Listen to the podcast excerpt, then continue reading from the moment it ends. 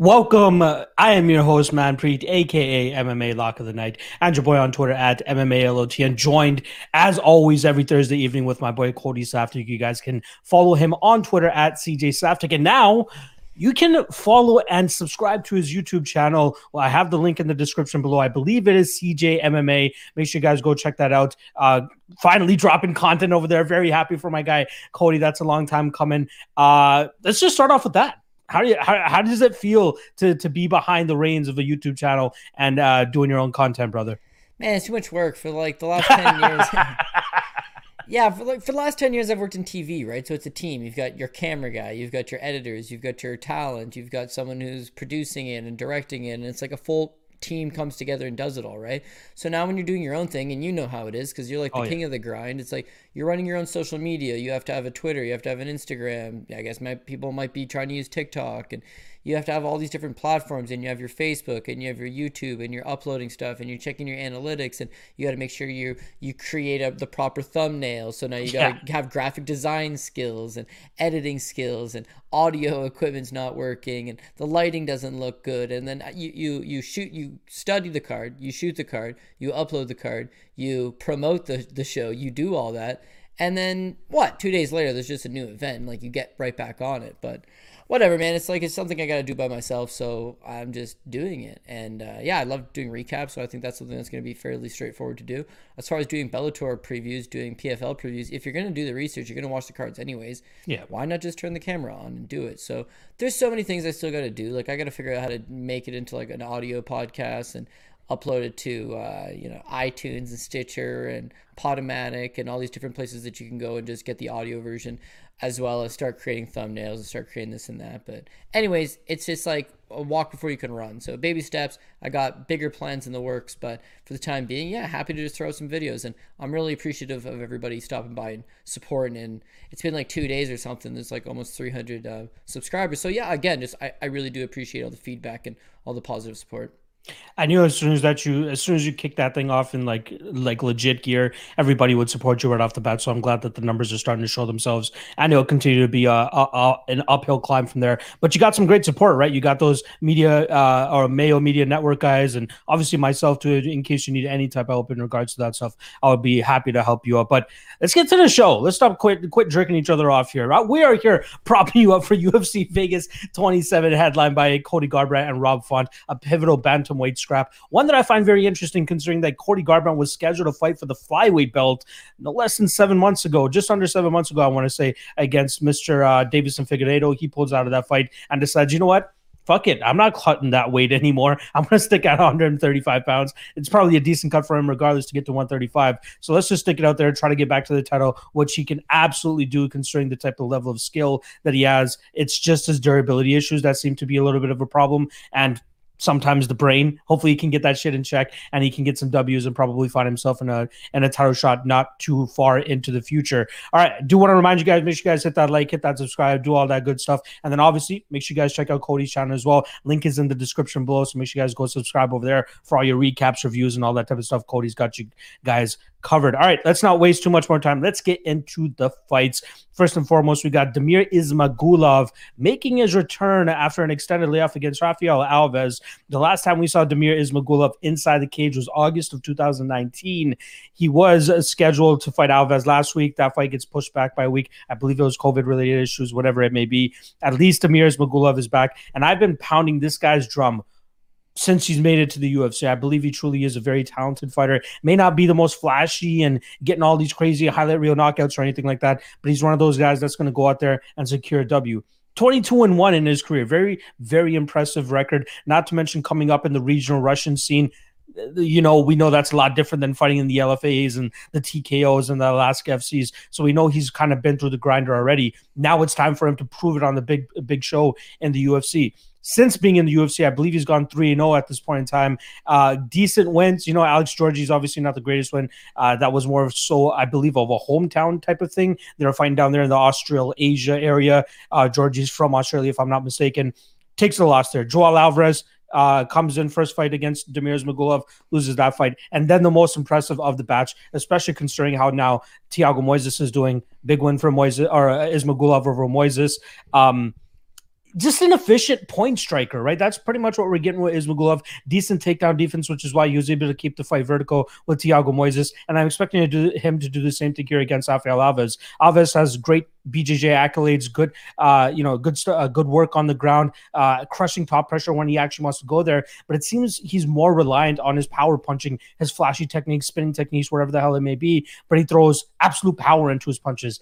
This seems like a tailor-made matchup for Demir Ismagulov to go out there and get away from the big punches, uh, keep it at range, do what he needs to do to get the win here in terms of getting his strikes and combinations together, and uh, you know, stuff the takedowns if Alves decides to do that. And we know Alves has a, a little bit of a sketchy gas tank too, and that's something that we could possibly see Demir Ismagulov go out there and take advantage of. You know me, the first thing I think about when I see a guy with cardio issues, what's that round three prop looking like? Right yeah. now, right now we got uh, plus eleven twenty-five for Ismagulov. Ismagulov seems like the type of guy that will play a little bit more safe rather than go for the finish, especially after being out of the cage for close to two years at this point in time. So I'd be a little bit, uh, unless Alves's gassing completely falls off a cliff come that third round, I don't really see the, the chances of it hitting. Will I still sprinkle it? You're damn right. Anything over plus one thousand that I see has a, a little bit of a chance of hitting. I'm more than likely going to take a sprinkle on it. So that's what I'm going to do here. But I do think the, the best and uh, the, the most obvious outcome is going to be Ismagulov to win by decision, which is currently sitting at minus one twenty-five. Absolutely accurate line. Uh, I absolutely agree with that. That's what I'm going to be hammering. How about you? How do you see this fight going down? Yeah, pretty much the same thing for the most part. I think Ismagulov is uh, he's very technical. He's one of these guys, I, you pretty much nailed it, right? He's not the most entertaining guy. He's not the most fan-friendly. I can see a lot of fans not getting behind him. There's probably a clear reason why he's the very first fight buried on a free card. Yeah. Uh, considering he's on a seventeen-fight winning streak. Insane. But there's a reason he's on a seventeen-fight winning streak. It's like he just, he knows how to win. He's got skills everywhere. He's a good striker. He's got a very proficient jab. He normally goes out there. He's not, he doesn't seem like the biggest output guy, but he's routinely doubling up his opponents. And that's because he's so very difficult to hit. I mean, he's technically very sound, but he's defensively very sound. Takedown defense, solid. Takedown offense, pretty solid. Um, yeah, I think you mentioned the fact that he's three and oh in the U F C, and he's in, taking on increasingly better level of competition, for the most part, mostly grapplers, and they've got nothing on him. I mean, the Thiago Moises fight especially, he does drop him. Now, when you look at Ismagulov, what's his one fault? Well, maybe that being so by the book and having high ring I Q. It's like he doesn't overexert himself. He doesn't uh, open himself up. He doesn't he doesn't go for that kill shot. So he does have a lot of decisions. The three U F C wins are all by decisions. And the fact that he's beating a guy like Alex Gorgie's by decision is, is enough to at least show you that uh, he's not really going out there and, and chasing those finishes. However, when you look at Rafael Alves, I mean, Alves has got nine pro losses and he's been finished all nine times. So knocked out three times. He's been submitted six times. So... Yeah. Again, I, I would like to say the, the prop I was looking for as well was the Ismagulov by decision, which is minus one twenty-five. The fight goes the distance, which is minus one fifty-five. Um, but yeah, I got I got a kind of a problem in the back of my mind that's like Alves could just topple over. Now, him, the last time he's been finished was, I believe, Jason Fisher, and that, that fight was like five years ago. So he hasn't been finished lately, but he also only fights about once a year. And the fact that he won on Contender Series and decides, you know what, I'm going to drop down to one forty-five pounds, shows up to fight Pat Sabatini in the U F C and misses weight by eleven pounds.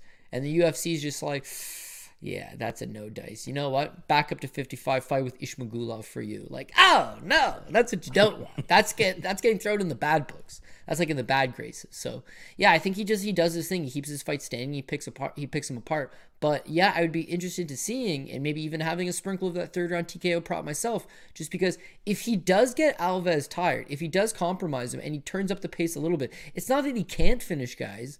It's that his last four or five fights now have all been to decision. However, he does have a third-round knockout win over Raul Tutorelli, who's the current M one champ and just a beast amongst men. Um, he's knocked out better men than this. He's got a win over Artem Damkovsky, same thing, you know, like he's not a first round finisher. He's typically a break you down and finish you in late in that second into the third. He even shows fourth and fifth round stoppages on his record, but that goes all back to what you're saying. Doesn't finish him in the first two, but apply that pressure deep in, in the third. And if I learn one lesson from last weekend, although I've learned a few, but if I learn one key lesson from last weekend is seventy-five thousand dollars bonuses make people do crazy things. So Ismagulov might be hunting for that T K O. Who knows? If it does happen in the third, like you said, twelve to one, why not have a sprinkle? But uh, as far as an actual prop in this fight that I like the most, it would have been that Ismagulov by decision, and the fight goes the distance. Shout out to Andrew Lee going for that triangle, busting that decision prop that you're trying to drop on us last week. But again, Anthony Shevchenko shows some uh, horrible uh, a fight I Q, especially being in that triangle for as long as she was. I do want to say, Uh, as a possible hedge, in case people are a little bit scared about the ring rust for Mister Ismagulov, Alves to win in round one is plus eleven twenty-five. So you can definitely throw it out there, and I do think that that's his best path to victory. Try to starch him early, and if he's not able to, I think the it's just going to wear on him. Not to mention, Demir Ismagulov in the nine rounds that he's fought inside the U F C hasn't lost one. So that just tells you the type of fighter that this guy is. All right, let's move on to the next fight, and we got Demir number two. This is actually the second time that Demir Hadzovich and Demir Ismagulov have actually fought on the same card, which I find fucking hilarious. But we got Demir Hadzovich going up against Yancey Medeiros. How Medeiros is still around, I have no idea. Um, you know, not saying that he's a horrible fighter, but, you know, how is he still, like, hanging around? He's on a three-fight skid right now. Uh, all those losses, obviously, Cowboy Cerrone, when he headlined that fight, if I'm not mistaken, it was down in Austin, Texas. Uh, then loses his next fight to Gregor Gillespie. Let's give him a a pass on that one, considering it's fucking Gregor. And then Lando Venata loses that fight as well. You know, I've never really been impressed with Yancey. I never really understood what he truly brings to the table that sets him apart from his other opponents. You know, the Alex Cowboy Oliveira fight, that was one where I was all over Oliveira when I was when I got the earlier lines on him in that like lower minus two hundred range. And then after he busts his nose, uh, he completely gasses, and Yancey Medeiros goes out there and finishes him in the third round. So that one really opened my eyes to him a little bit. But then you see his next three fights, and you're like, oh, okay. It, if Cowboy didn't uh, gas in that fight, he probably en- would have ended up winning that fight. But that's just a wild card that you're betting on whenever you bet on Cowboy Oliveira, which is why I'm a little bit more skeptical of uh, you know, tailing him in the future.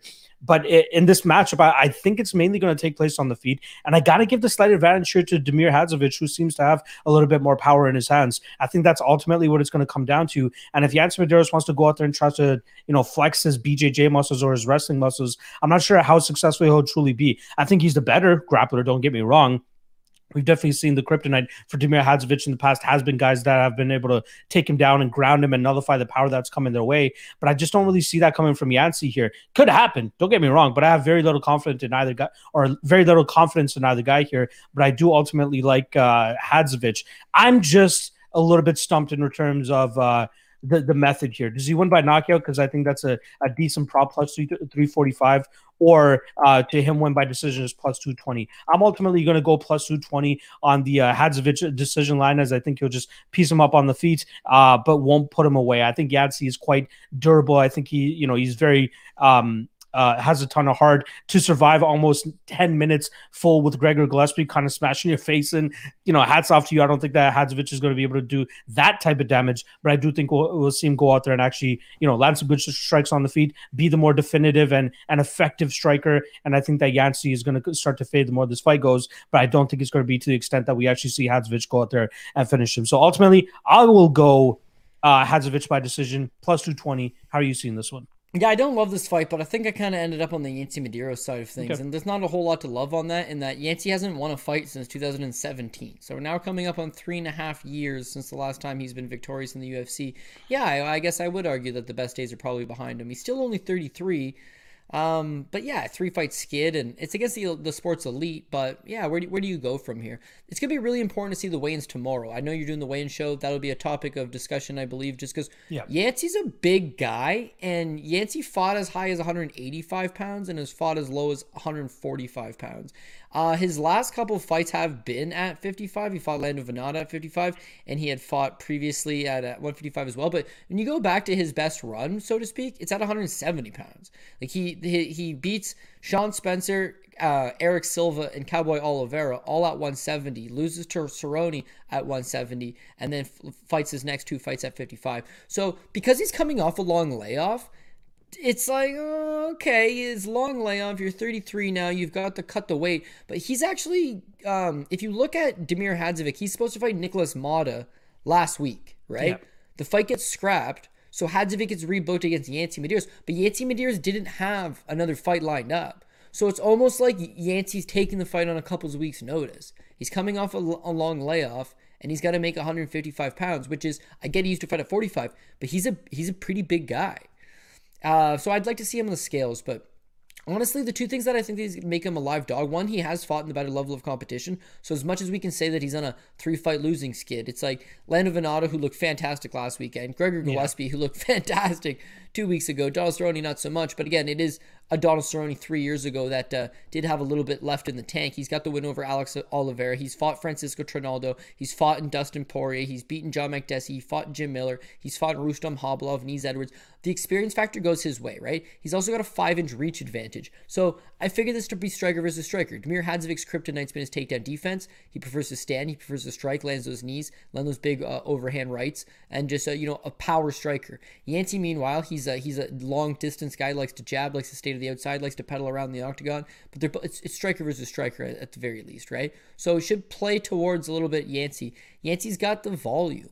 When you look at Demir Hadzovich, a problem with landing those big power strikes all the time is that there's not a whole lot of volume there. The highest in six fights in the U F C, the most that, sorry, in seven fights in the U F C, the most that he's ever scored in a fight was uh, against Nick Hine when he scored seventy-one. His next highest total is the, the Polo Reyes fight where he lands fifty-eight before knocking him out into the second round. That's a fight he actually uses his wrestling in as well. So I, I guess the problem I'm getting with Hadzovic is I know he's a strong, powerful striker, but he's capitalized on beating non-strikers, right? Uh, Marcin Held, he's down two rounds and he catches him in the third. Nick Hine, it was a version of Nick Hine that retired immediately after the fight. And again, it was fairly low volume. The Polo Reyes fights, like Polo Reyes fanned out of the U F C uh, fairly quickly now, didn't he? Can he defeat that level? Sure, but Yancey's headline cards. Yancey's been there against some tough guys. Yancey's given an okay count of himself. And if he comes in here and he can just manage to stay um, at distance, use that jab, use that that that footwork, use that mobility, I could see him keeping this thing close. I could see him just having the bigger volume. So again, when you look at Hadzovic and it's, you know, seventy-one is his, is his highest in his career, fifty-eight in that second one. Yancey's gone out there and landed, you know, uh, high, high, just solid performances where he's going tit for tat, right? And here's another thing that's sneaky about Yancey Medeiros. He's dropped seven opponents in his career. Knocked out Eves Edwards. There's a knockdown there. Joe Proctor, obviously knocked him out. But he drops John McDessie. He knocked down Francisco Trinaldo. He knocked down Sean Spencer twice. He knocked down Eric Silva. He knocked down Alex Cowboy Oliveira twice. And then he starts fighting the elite. Make no mistake about it. This guy does have power in his hands. He is a good striker. He does pose something. I'm a little bit worried about his durability, but I think if you're going to give me the right line on it, uh, I, I think that Yancey Medeiros is live. So it's plus one ten. To me, I chalk this one up as a dog or pass situation. I end up on Yancey Medeiros. Of course, this is a prop show, so the prop that I like the most on this one, uh, and I don't even love it a ton, but for plus three thirty, Yancey Medeiros by decision. Like, Hadzovic's not getting knocked out, unless your name's Merabak Taysumov. He, yeah. He's got a hell of a chin on him, right? And with Yancey, again, he's not a huge power puncher. He's knocking guys down. He's keeping them honest. He's using that jab. He's using that length. He'll hopefully use this five inches of reach advantage, but I don't see him knocking out Hadzovic. So if, if this thing's going to be an under, Hadzovic's going to catch him at some point and knock Yancey Medeiros out. But if, if I am right and Yancey Medeiros does end up winning this fight, I could see him hitting that decision prop. And it's plus three thirty. That was uh, that was the, the the area I decided to go with that one. But again, I, I could see better spots on this card. I wouldn't go all the way in on Medeiros versus Hadzovic. I do want to give a quick shout out to our uh, one of our viewers, Robo A B C. Over two and a half, not too bad. Minus one thirty, I believe, is that line. I do see it going to a decision. Uh, and yeah, I, I I don't mind that at all. I do want to confirm that it's actually minus one thirty. Uh, over two and a half, yeah, minus one thirty. I, I think that's a decent line. I don't see how the guy getting finished here. Glad that we're on opposite sides here. We'll see if that continues the trend throughout uh, this podcast. All right, let's move on to the next fight. We got, uh, I believe it's, yeah, Joshua Koulibal going up against Ilan Shah. Obviously, U F C debutant Ilan Shah coming in here. Uh, the most notable fight that we really see on his record as of late is that loss to Zhu Rong over three, uh, about three fights ago, where he lost by K O in the first round. Obviously, we saw uh, Zhu Rong debut a couple of weeks ago at U F C two sixty-one and fall short against Rodrigo uh, Vargas. So I'm not sure how much that that loss uh, really affects what we're going to be seeing with Ilan Shah in the spot. I'm just not a big fan of, of what I've been seeing from him, right? Seems to have a wide stance, likes to strike, good distance striking at times, decent ground and pound at times as well. But again, level of competition, big question mark. You know, I mean, especially fighting over there in that China scene, W L F wars and, and those promotions that they have over there, uh, compared to what we've been seeing Joshua Koulibal going up against in just his last two fights alone, right? Now, the, the issue that I have with the Charles Jourdain fight, I don't think Charles should have been that big of a favorite to begin with, right? Like, I think you know, Charles was still riding the momentum of that Do- Duho Choi knockout that he had, I believe, in his second U F C fight.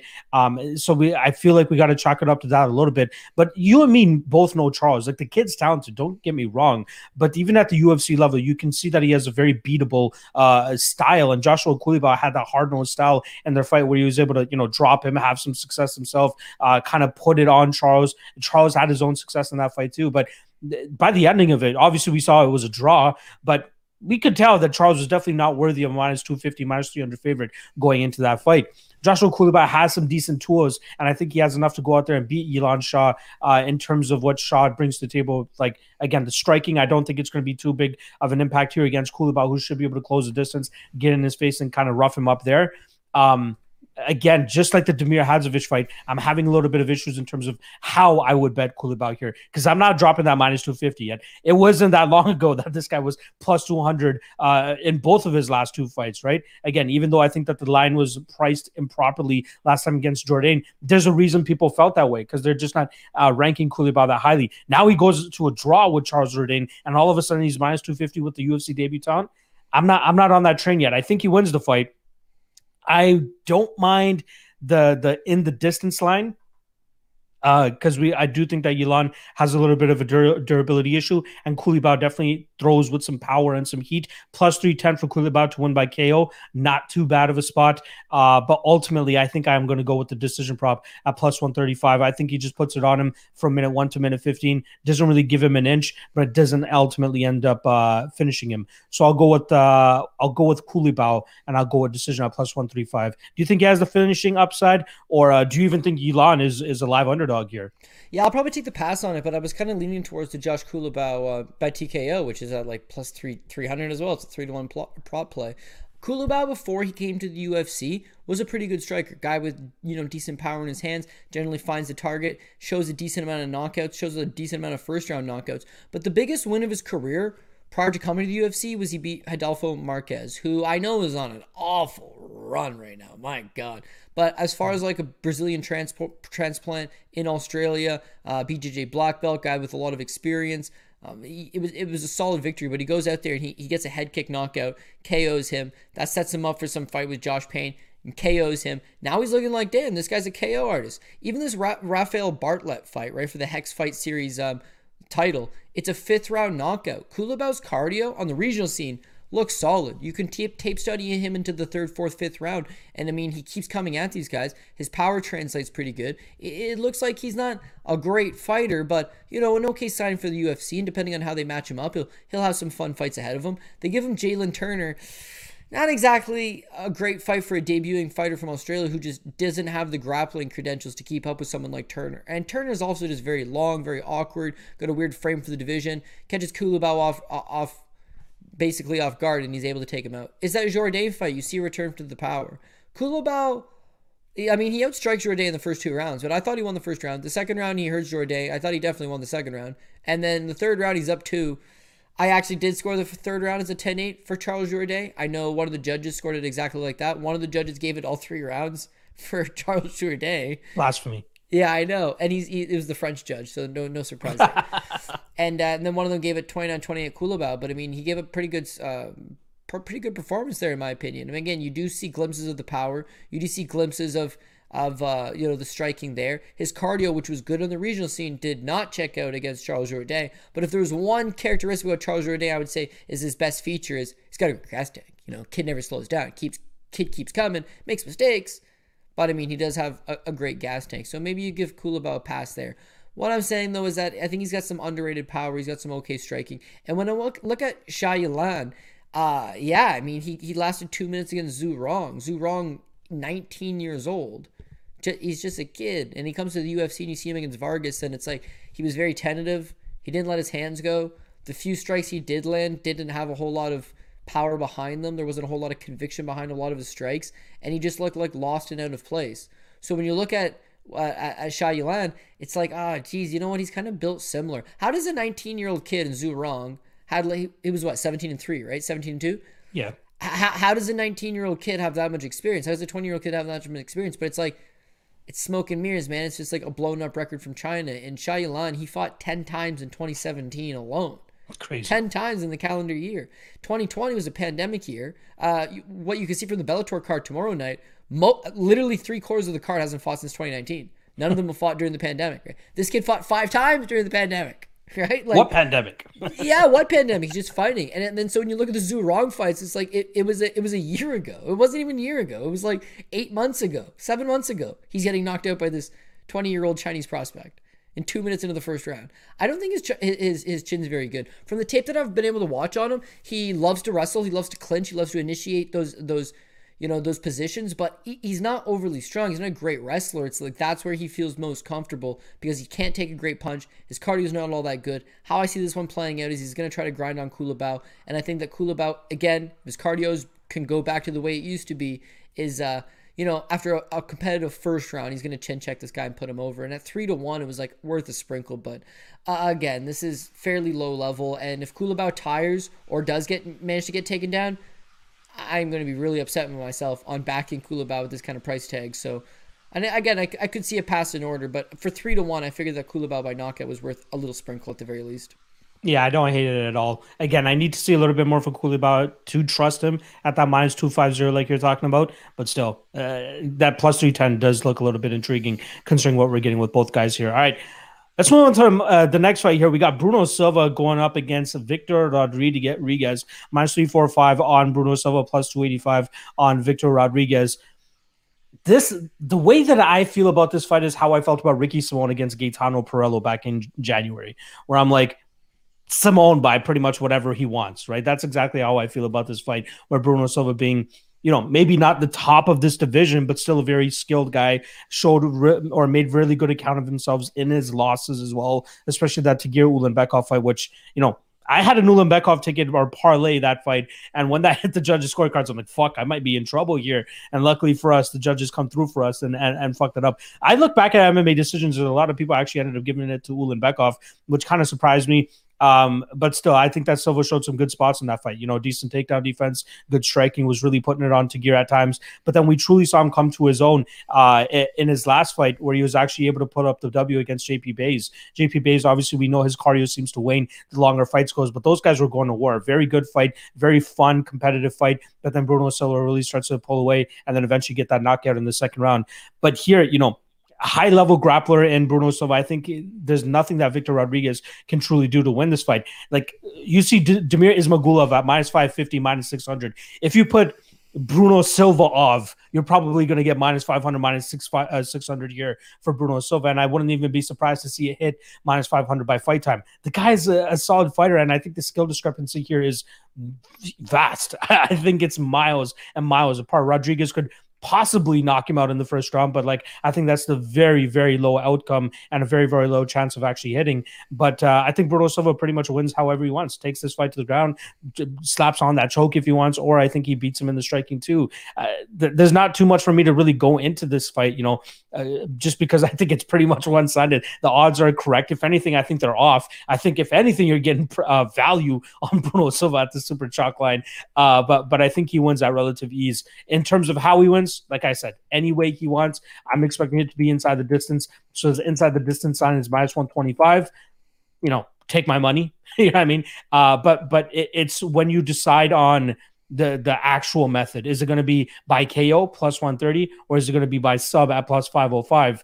Uh, the five oh five doesn't seem too bad, right? Considering his uh, grappling background, if he wants to take this fight to the ground and make it quick, maybe he could do it that way.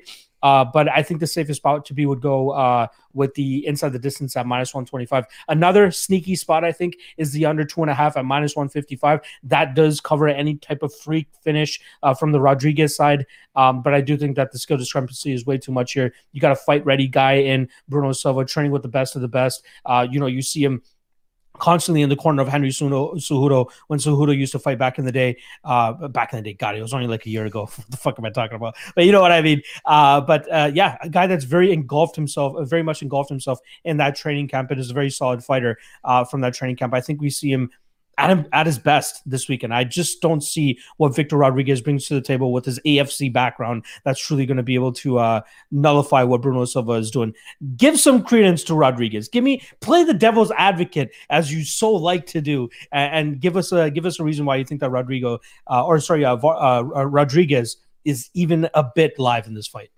Yeah, well, it's not like he's just fighting for Alaska F C. I mean, you can't overlook the great other promotions he's fought for, such as Metal and Mayhem and Blood, Sweat, and Beers. Of course, who forget who could ever forget about as Solid as a Rock Fighting Championship? Dude, I just want to say one thing before you get into that. One of those events, I remember watching the tape, it's literally in like a W W F ring with yeah. like a referee with like the white and black stripes and outside uh, at, in Alaska. So everybody's wearing fucking jackets and huddled up. These guys are half naked fighting each other. But yeah, go ahead. It was hilarious. Yeah, dude, it's ridiculous. It's like it definitely represents that lower level. And could he get better? Yeah, of course. If he sure. gets himself out of his comfort zone and goes over to a, a bigger camp with some better sparring partners and just pushes himself to the to the to the highest level. But yeah, so far he just he just hasn't. I mean, he's probably a very good fighter in Alaska. It's just you you, you got to be able to move yourself beyond that. He starts his career off three and two, and you this, you watch this uh, Johnny Toten fight, right? He gets knocked out two twenty-eight into the first. The Jeff Bailey fight again, not very good. Adrian Yanez head kicks him in the first, and you give him a pass because it's Adrian Yanez. But I, I do think there's a history of there maybe a durability issue. I think this guy can get hit, he can get hurt, he can get finished. And I think that, uh, yeah, with Bruno Silva, he's live for that T K O prop. Bruno Silva, I, I'm so glad he won that last fight because he was everybody's dog of the week. Everybody oh, yeah. had Bruno Silva as the dog of the week. And I know you and I spoke about it personally, and the biggest consensus there was this guy's far too talented to go oh and four in the U F C. When you yeah. see him, not only that Tagir Ulenbekov fight where it's like, uh, I know Ulenbekov won. The thing is, Ulenbekov's like a five to one favorite, and on all of my tickets, every single one of my tickets, every single ticket I have is an Ulenbekov ticket, right? Yeah. And, and it's just like he made it close, he made it greasy, he made it uncomfortable. But the fight prior to that with David Dvorak, who we'll talk about in a bit, I mean, he stretches David Dvorak, man. one one going into the third. Close fight, competitive fight. Gives him all he can handle. K- Khalid Taha. Khalid Taha was on the gear. Yeah. So, again, I think with Bruno Silva, he's one of these guys that's just a hard worker. He's in the gym all the time. He's improving. And when you're in the gym with guys like Henry Cejudo and the Patricio, uh, the, the Pitbull brothers, Patricio and Patricki, and just like an entire crew of guys that are getting better and making improvements on the daily, great coaching staff, if you're really going to devote yourself and dedicate yourself, you're going to make improvements. And he does just that. And so you sign a twelve and twelve and you come to the U F C. So you make twelve thousand dollars and he loses to Khalid Taha. Okay. So because you lose, you get the same twelve and twelve for the next fight, to which he loses to David Dvorak. Okay. Then you get a twelve and twelve to lose to Tagir Ulenbekov. So effectively through three fights, he's made thirty-six thousand dollars to lose. Then that J P buys fight, not only does he win, he gets now it's twenty-four thousand dollars, he gets a fifty thousand dollars performance bonus. That's like all the hard work's coming together for him. Now he's got some money in his pocket. Now the fruit of his labors are starting to pay off. And now he's excited. I just got a knockout. And I got a bonus. And I liked it. And Daddy Dana says it's seventy-five thousand dollars now. And I really do think he's going to come out. Now, he is taking the fight on short notice uh, for Bondar. But outside of that, this is a guy that really embodies the term fight-ready M M A because he's, he's in the gym all the time. He's always in great shape. He's a very well-rounded fighter. He's got the grappling, like you mentioned, and he prefers to get it done standing. And when you're going to be sparring rounds with guys like Cejudo and, and the Pitbull brothers, you, you got to be sharp at all times, and I think he's exactly that. So, uh, like you said, by any means necessary, however he wants to get the job done, I'm hoping it, it is by T K O. Although, I got the T K O price at plus one thirty, and you mentioned that the inside the distance is one twenty-five? Minus one twenty-five. Oh, it's minus one twenty-five. Okay. Yeah, by the T K O is, is plus one thirty. Um, again, he does have the grappling, but I don't believe he's submitted anybody in four or five years now. Uh, and, and I think when you see the bonus, it's like, oh, baby. But then again, you got a guy from Alaska who might be a little bit out of his out of the waters. Like, if you're on top of him and you got an opportunity to snag up that neck, you know, you could definitely go that direction as well. So maybe the inside the distance is the safer route. But uh, yeah, that what I what I came down on, if you're not playing Moneyline, this is a prop show, so we got to hit a certain prop, is I didn't mind that Bruno Silva by T K O at plus one thirty. I do want to ask you a question, though. Maybe you know something about this that I don't. Is this is the bonus for good seventy-five K now, or is it just that one last fight? Yeah, I'm going to assume because it was a pay-per-view and it was a big pay-per-view that they were just going to bump it up for seventy-five for that one. But in the manner that look at all the finishes that came out of the card, right? Look at all yeah. the, the violence that came out of the card, all the entertainment that came out of the card, right? So if for, for the U F C, I mean, it's costing you another fifty thousand dollars, seventy-five thousand dollars. It's really no no more money to up three bonuses up to, to seventy-five instead of fifty.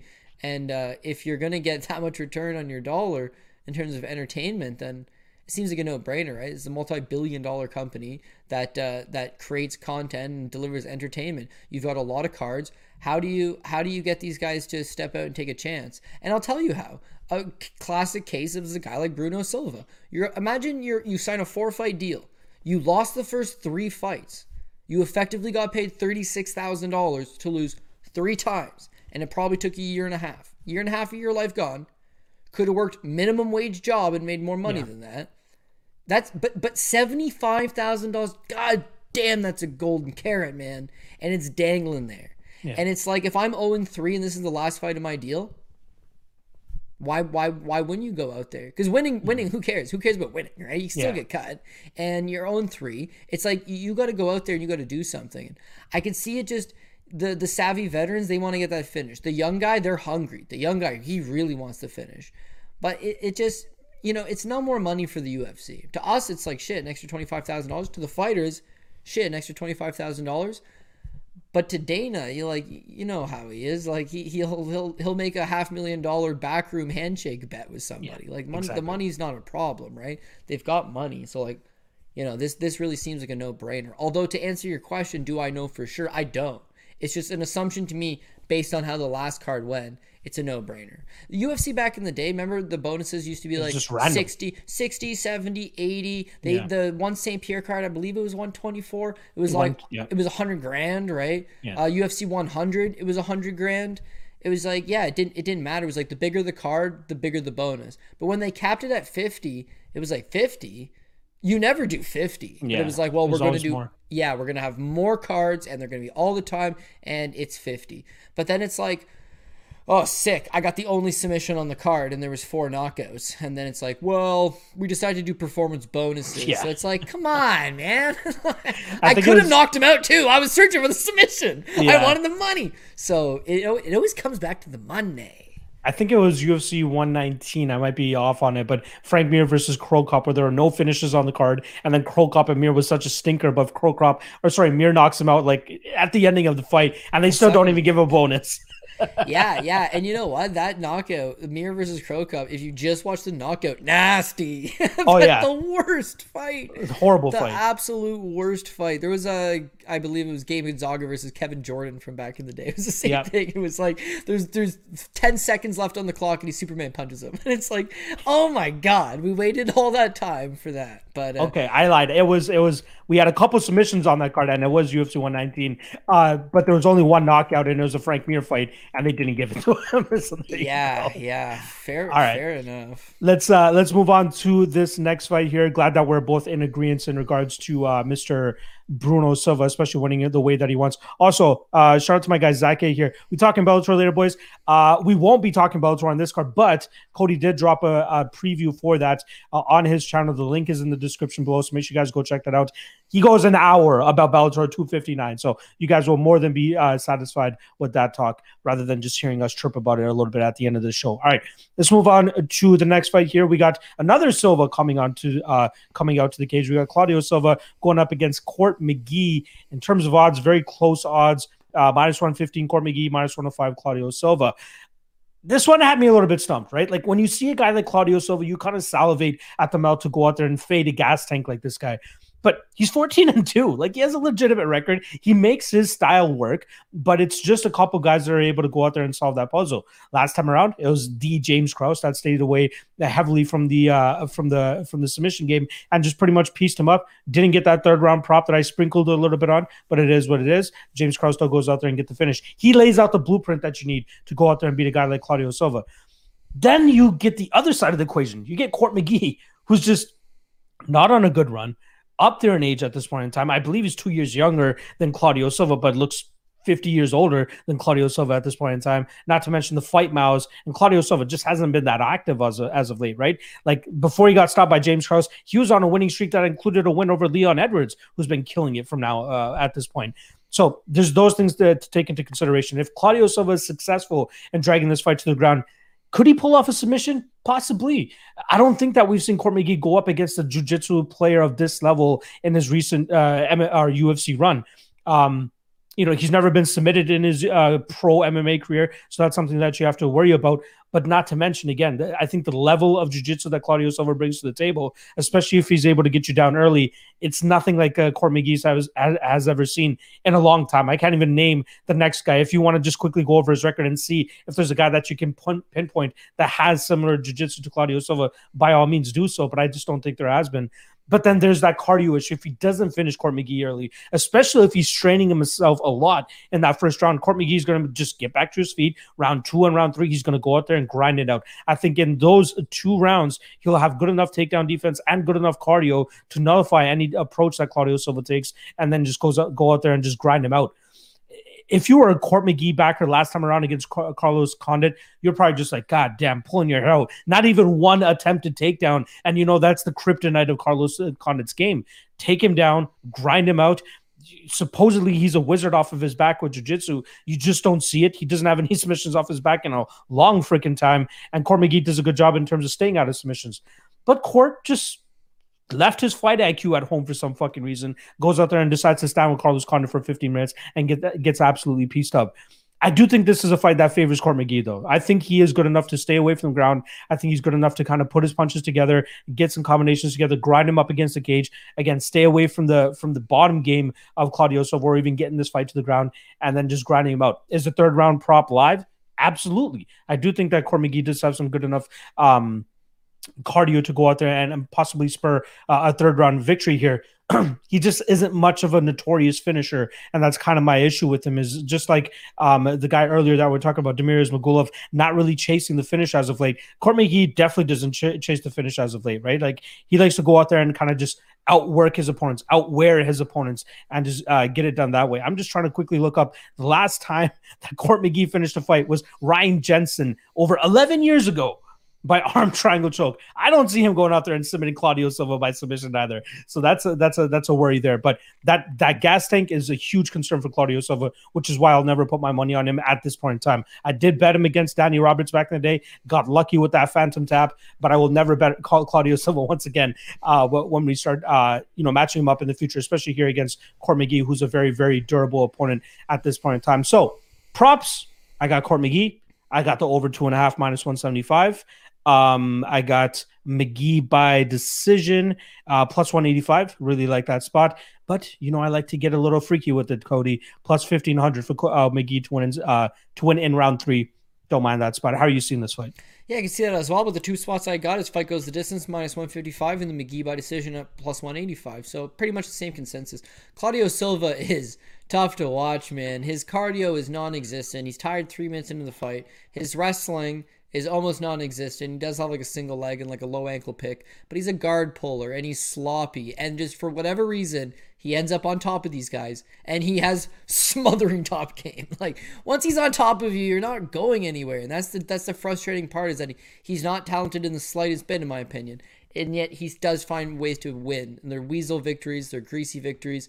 But I mean, hey, you, you can't you can't fault him. He's been on a pretty good run. Before he ever came to the U F C, I talk about this all the time, he fought for Super Fight League. He fought Xavier Fupa-Pacam, who's also a two-fight U F C veteran, fanned out back in the day when going oh and two. And it's like the greasiest decision, man. Like, he's tired, he's gassed out, he's struggling against Professor X, Xavier Fupa-Pacam. It's like a very, very bad fight. So he comes to the U F C, and it's like, man, I'm going to fade this guy's ass. He's a plus two twenty underdog to Brad Scott. And he wins. Then the Leon Edwards fight. He's a plus one eighty underdog to Leon Edwards. Leon's super green. He's definitely not the version of the guy he is today. It's a split decision. And again, it's just Claudio just topples over. So now he's cashed twice in the U F C as an underdog. Now he gets Nordin Taleb. He's a plus three ten underdog. He cashes again. Three straight tickets in the U F C. All three of them has a sizable underdog. So now he gets Danny Roberts. It's the first time in his career he's a, he's a favorite. And it's like, okay, I'm fading this guy hard here, right? Danny Roberts' fight is the most frustrating fight of all time. Easily. Because Danny Roberts can win it three or four separate times in the fight.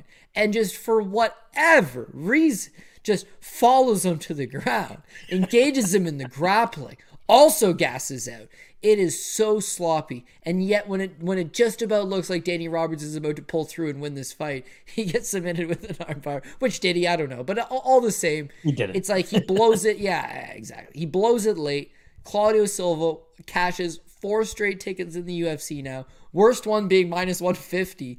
This guy is a cash cow to anybody who's backed him. And I have not backed him any step of the way.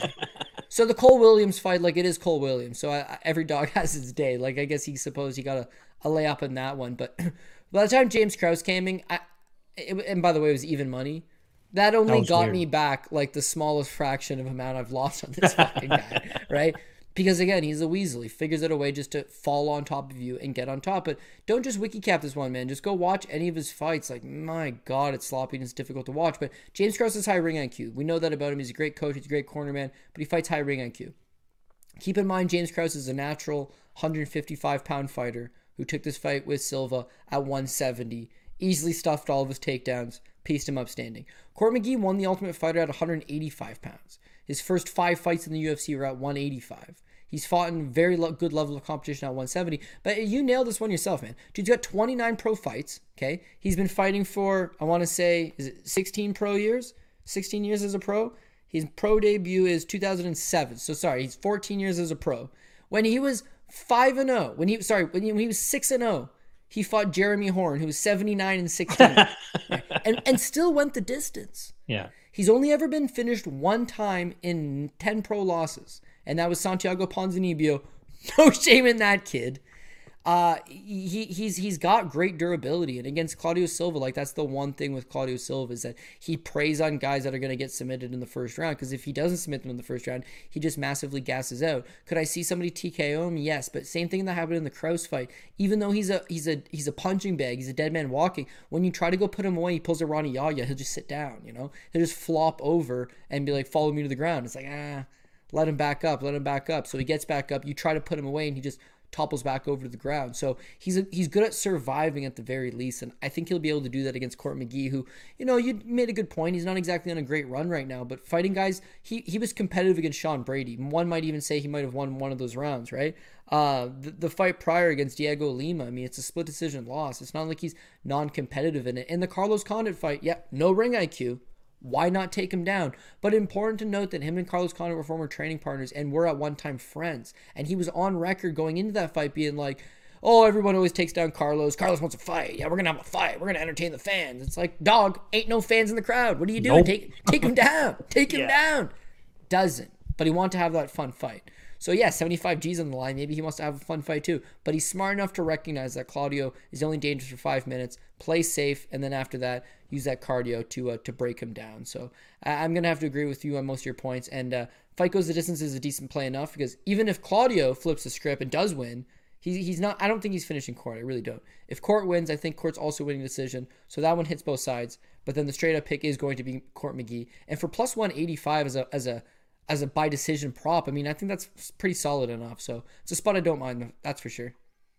In the last four years, Court McGee is one and five. Not that nice, but let's get him, get him some slack considering some of those losses were to guys like Sean Brady and Sean Strickland. Not, not, not too mad at that. I do want to quickly ask you though, just quickly skimming Court McGee's record. Is there anybody that you would put at Claudio Silva's level in terms of jiu-jitsu? Like, the only guy that kind of popped out to me was Ben Saunders, but like definitely not the Claudio Silva level. Like, he's good at jiu-jitsu, but definitely not a Claudio Silva. There's no other guy that really pops out at, uh, to me that, that presented any jiu-jitsu threat to uh Court McGee the way that Claudio Silva could potentially do if he gets him to the ground. Yeah, I mean, it's just a different style of jiu-jitsu for sure. Like, Sean Brady is a black belt and he floats out there, but he doesn't have those those heavy hips. You know, Alex Garcia's got power jiu-jitsu. He just ru- rushes these guys to the ground, takes their back, and just, you know, neck cranks them, so to speak. But it's definitely a different style of jiu-jitsu.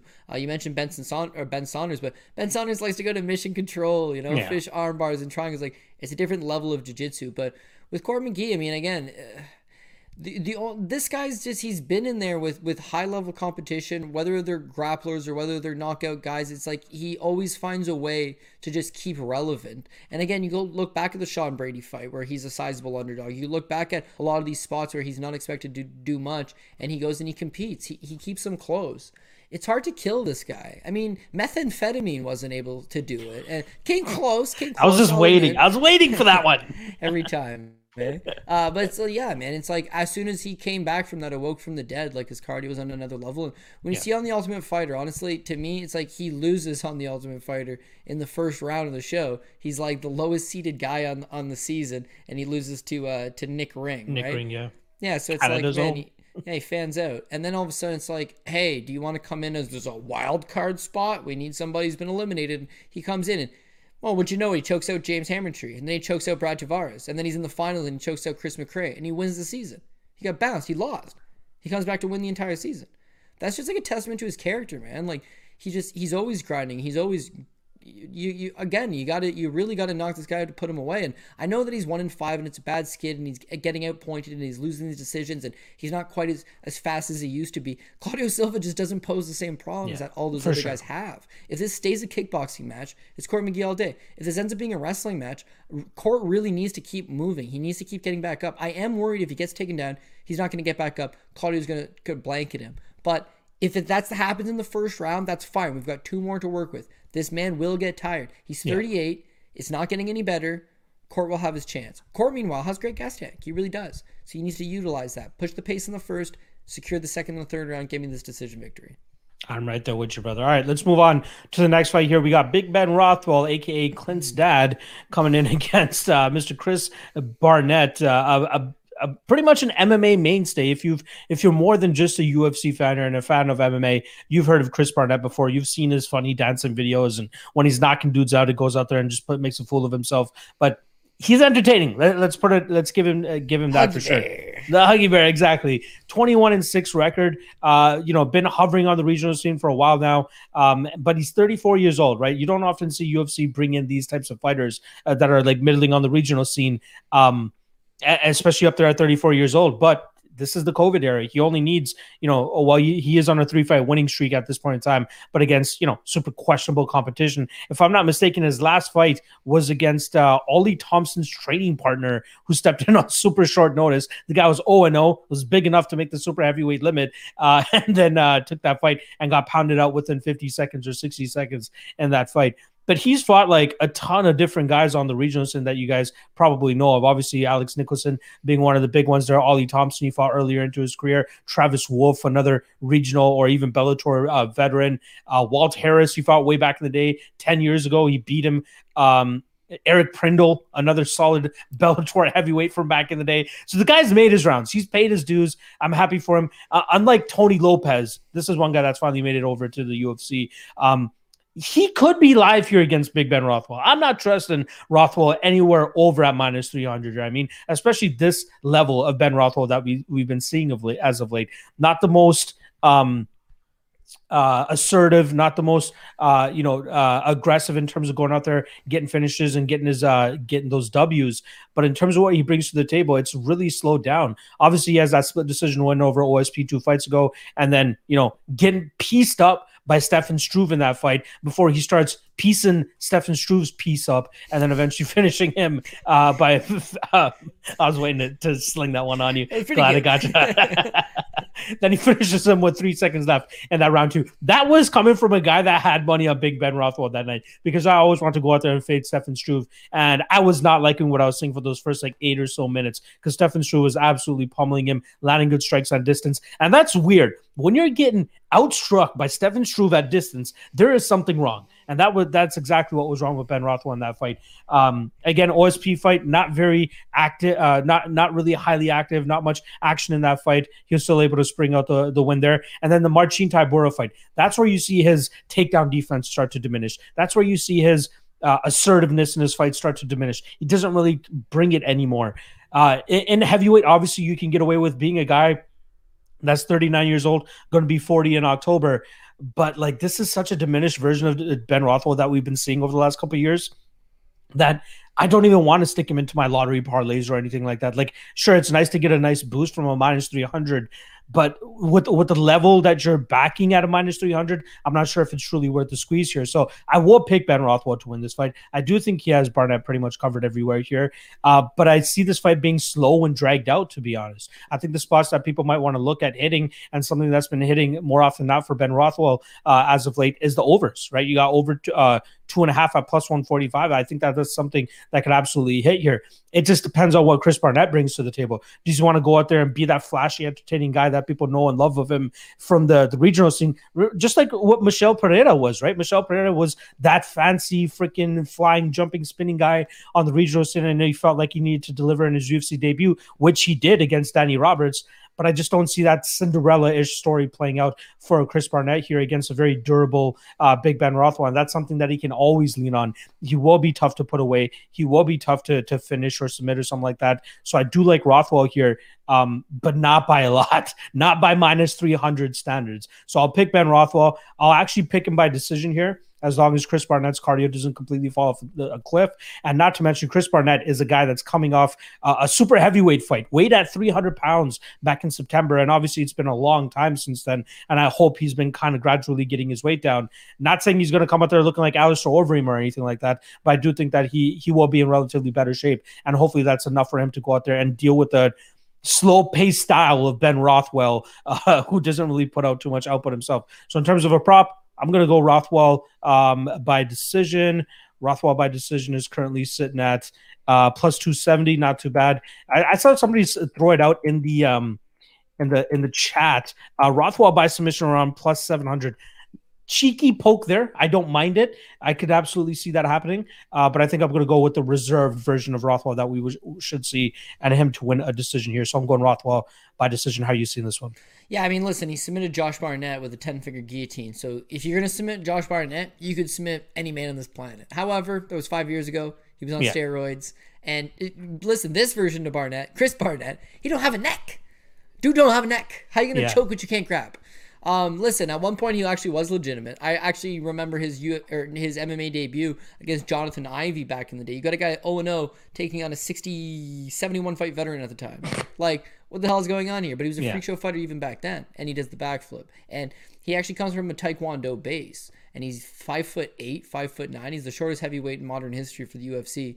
Um, but he, he he should he has the frame of a middleweight. So because of this Taekwondo base, he is athletic and he can do spinning stuff, and he does have a, a decent kick arsenal, and he can do this backflip, but he's just let himself go. But you nailed it, dude. I mean, he beat Kenny Gardner, who's the former M one heavyweight champ. He beats um, Mario Rinaldi, who was a, one of the original eight American top team heavyweights, who was very legit back in the day. And he beats Walt Harris, who's, again, another American top team heavyweight. At this point, he's kicking ass. Now, do you have your Tapology open really quick? Yes, sir. Okay, so he beats Walt Harris, and for that fight, it was two hundred sixty-five pounds. So then he gets this Bobby Brentz, right? So then you click there, it's like, oh, Barnett, he hurt his foot. Okay, this is two thousand eleven, right? So now, a year later, after Walt Harris, he hurts his foot. Now we get Tom Sawyer for Bellator, although the fight never comes. Bellator never keeps him under contract. Then we got Michael Kita in Poland, and Barnett no shows. He doesn't even, he doesn't even fucking show up to the event. Now he gets a fight in Canada against Smila Rama, only he hurts his eye, and then he gets a fight with Richard White, and drumroll please. Wow. Yeah, he no-shows again. So now when he fights Demario Dennis, okay, this is in twenty fourteen. This is three years after his last fight. He comes in, he weighs in three hundred sixteen pounds. The next Jeez. Fight with Richard White, three seventeen. The next one with Travis View, three forty. The one Ooh. With John Hill, three twenty-nine. Now there's a great interview with Alistair Overeem from a couple years back, and he's like, man, I'm training with this guy in the gym, and I'm like, What do you what do you weigh? Like, he's very he's difficult to get off of me. Like, he just feels like he weighs a lot. I said, what do you weigh? The guy says two eighty, but says it with a chuckle. Overeem says, no way. And I get my manager to go get the scale, and we force him to get on it. He's three thirty. It was Barnett. That's who it was, right? He's trained down with Henry Hoof. He's trained with the Black Zillions. He runs his own Taekwondo academy currently in Georgia. So, like, I don't know at what level he's training, but, like, he's a big boy. So now factor in, he hasn't fought in months, okay? He hasn't fought since September. Uh, that fight was at three hundred pounds, and he's only had like one M M A fight in the last two years. He fought a little kickboxing, did no good. He fought a little boxing. I believe he's one in six as a pro boxer. It ain't going good, man. He's thirty-four, and he fights three weight classes too high. It's not just not going good. Now they need a guy to short notice. This guy's exciting. He's funny. He's Huggy Bear. He's got a good character. You bring him in. I got to see those weigh-ins, dog. I don't yeah. think he's making two sixty-five. I, uh, my personal opinion. Really? I, I don't think he's making it. So, so we'll see tomorrow. But he's a big boy. Even if he does make the weight, his cardio hasn't been looking good in recent years. And there was a time where he was a lot more durable. But go back and watch that Island fights with uh, Alex Nicholson. He basically just toppled over by the first punch that lands. And Nicholson's really a, a natural middleweight himself. He's yeah. on the gas, right? He's a little uh, inflated. But um, but but again, I mean, there there are levels. And Huggy Bear is just, the entertaining's over, man. He's been fighting for ten years now. And at thirty-four years old, it's finally caught up to him. Now, Rothwell's thirty-nine. Rothwell's athleticism shot right out the window. He's slow. He's plodding. And I think Barnett will probably be competitive with him for the first three, four, maybe even five minutes. But the fight, taking the fight on short notice, the thir- cutting thirty-five pounds on a week's notice, it's all going to play bad for his cardio. And I think eventually Rothwell does grind him down. Rothwell does get the job done. So again, on as far as the straight up prop goes, I want to chase that Rothwell by T K O, but he's just so slow. It takes his yeah. time, right? Even the Stefan Struve fight. They're like, he knocks him out, and he's like, oh, I, sh- I should start fighting like I'm down a point all the time. It's like, you, yes, you should. You totally should, man. Just, like, go. He's one of the most durable guys you'll ever see is Ben Rothwell. I mean, short of Cain Velasquez TKOing him, he's gotten out there with some heavy hitters, and he has got one hell of a chin on him.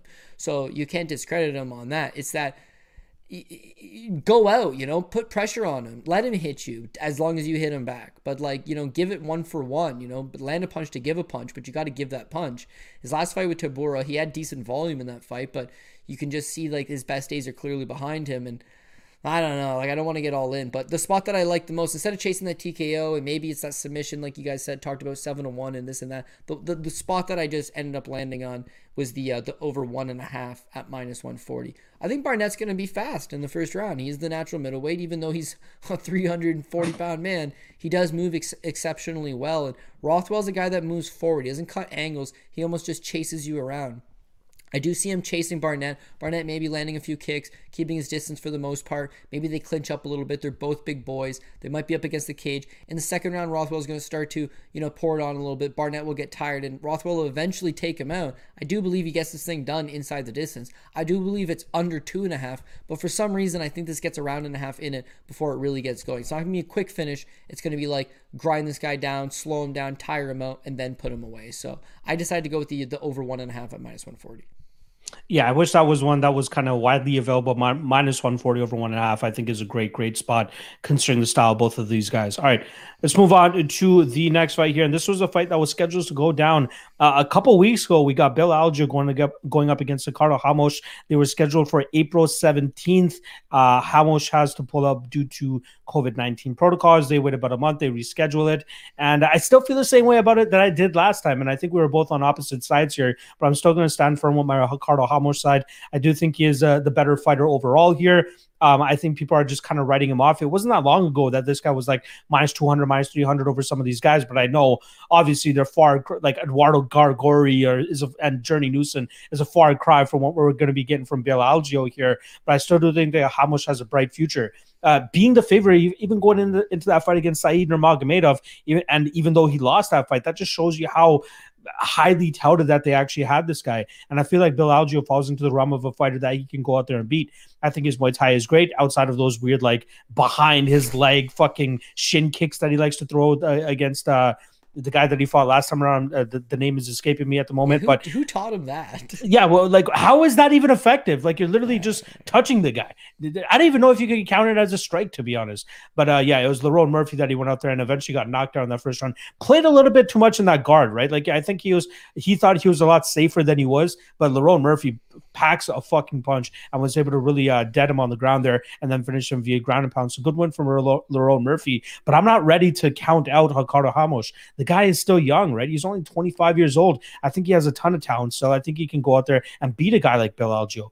Bill Algeo coming off a very successful win over Spike Carlisle, but we all know what you really need to do with Spike. Get out of that first round, and then you should go out there and be able to cruise, and especially with the style that Bill Algeo has, which is like kind of on his bicycle, playing the distance, hands down to, you know, uh, nullify any takedown attempts from his opponents, and then, you know, let his striking go with that unorthodox style that he has. That was a great type of a approach to take against a guy like Spike Carlisle. I was one of the guys that thought Spike was going to be able to go out there and, and knock this guy out, given his low hand striking defense type of style. But I'll eat my words on that one. Good win for Bill Algeo, though, but I still don't think he beats a guy like Ricardo Hamosh here. I know a lot of people are heavy and think very highly of Bill Algeo. I'm just not one of those guys, and I'm not entirely sure why, but I do think that the way that these guys match up, I still do favor Ricardo Hamosh. The line is slowly starting to move Bill Algeo's way. We got minus one twenty on him now. It was uh, around to pick him, especially when they were first about to fight. But I, I like the slight plus money on Hamosh here. Again, I think he's a much more complete fighter, the much more technical fighter. And as long as his durability holds up, as long as he doesn't go out there and get knocked the fuck out by Bill Algeo, I think he should be able to make a good account of himself over fifteen minutes. He might slow down a little bit the later that this fight goes, and that is a bit of a concern, as I do think that Bill Algeo will probably have the better cardio. Um, but as long as Hamosh could lock up those first two rounds, I think he should be able to go out there and get uh, a decision victory. So in terms of props, um, over two and a half, minus two hundred, not too bad. Uh, and then Hamosh by decision plus two forty-five, plus two forty-six. I like that spot as well. So I'm going Hamosh. Spill the beans, because I'm pretty sure that you're on Bill Algeo here. Remind us as to why. Yeah, I like Bill Algeo. I, I like him. He's just one of these guys that's got a lot of lot of pressure, a lot of output, and he's got skills everywhere, realistically. I mean, if you look at what Bill Algeo brings to the table, it's like he's a B J J black belt, runs his own gym in, in New Jersey, decent wrestling, decent takedown defense. When he does get taken down, he always pops right, right back up, makes you work. And, I mean, he's just got great output. His striking is, is, is solid.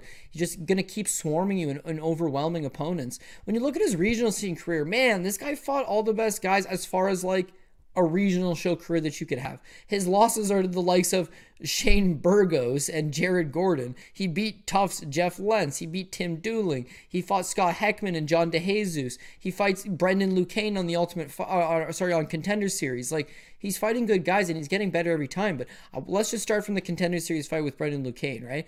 I think that's a, a version of Bill Algeo. Supposed to lose. We know who Lucain is. Uh, Algeo, eh, I've seen him fight in the regional scene a little bit. He's okay, but nothing that was outstanding to me. That's a great fight, man. That is a U F C level fight. He gives up three takedowns. He's always getting back up. He's always working. He outlanded Lucain one forty-seven to one twelve in that fight. Now, we've seen Lucain go to P F L. He's looking solid. He's actually, you know, unbeaten since that fight, looking good. I think it was a really good showing for Algeo. Doesn't get the contract. The U F C doesn't want better.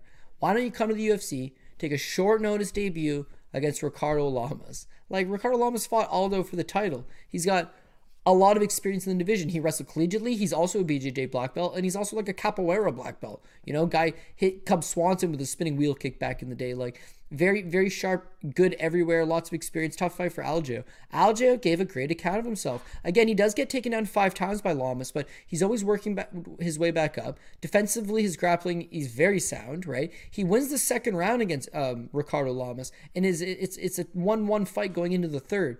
Loses the third, but still, there's a great learning experience, a great gut check performance, and this is your debut as a five to one underdog. So now we get Spike Carlisle. I, I'm on. I, I'm on board, man. I like this guy. So I back him against Carlisle to do the exact same thing that Billy Q did. Maybe you get taken down, sure, but work, work, work the entire time. And that's what Billy does. Bill Algeo goes out there. He does get taken down by Spike Carlisle. He's always making him work. He's always defending. He's always getting back up to his feet. And then he puts the pressure on him. Despite the fact that he got taken down four times and largely had to deal with an in-clinch fight with Spike Carlisle, he still easily outstrikes him seventy to twenty-three en route to a decision victory. I like what I see out of the guy. I really do. So now when you look at it, it's like through those three fights, he's got a strikes per minute. I hate looking at fights strictly based on the stats, but it was interesting yeah. that strikes per minute, he's at a six point eight strikes per minute, and he's good for a fifty-six percent overall accuracy. When I look at Ricardo Ramos, it's like, oh, he's he's he's got some wrestling. Is it better than Bill Algeo's? No, it's comparable. He's got the B J J black belt. Is he a better grappler than Bill Algeo? I, I honestly don't think so.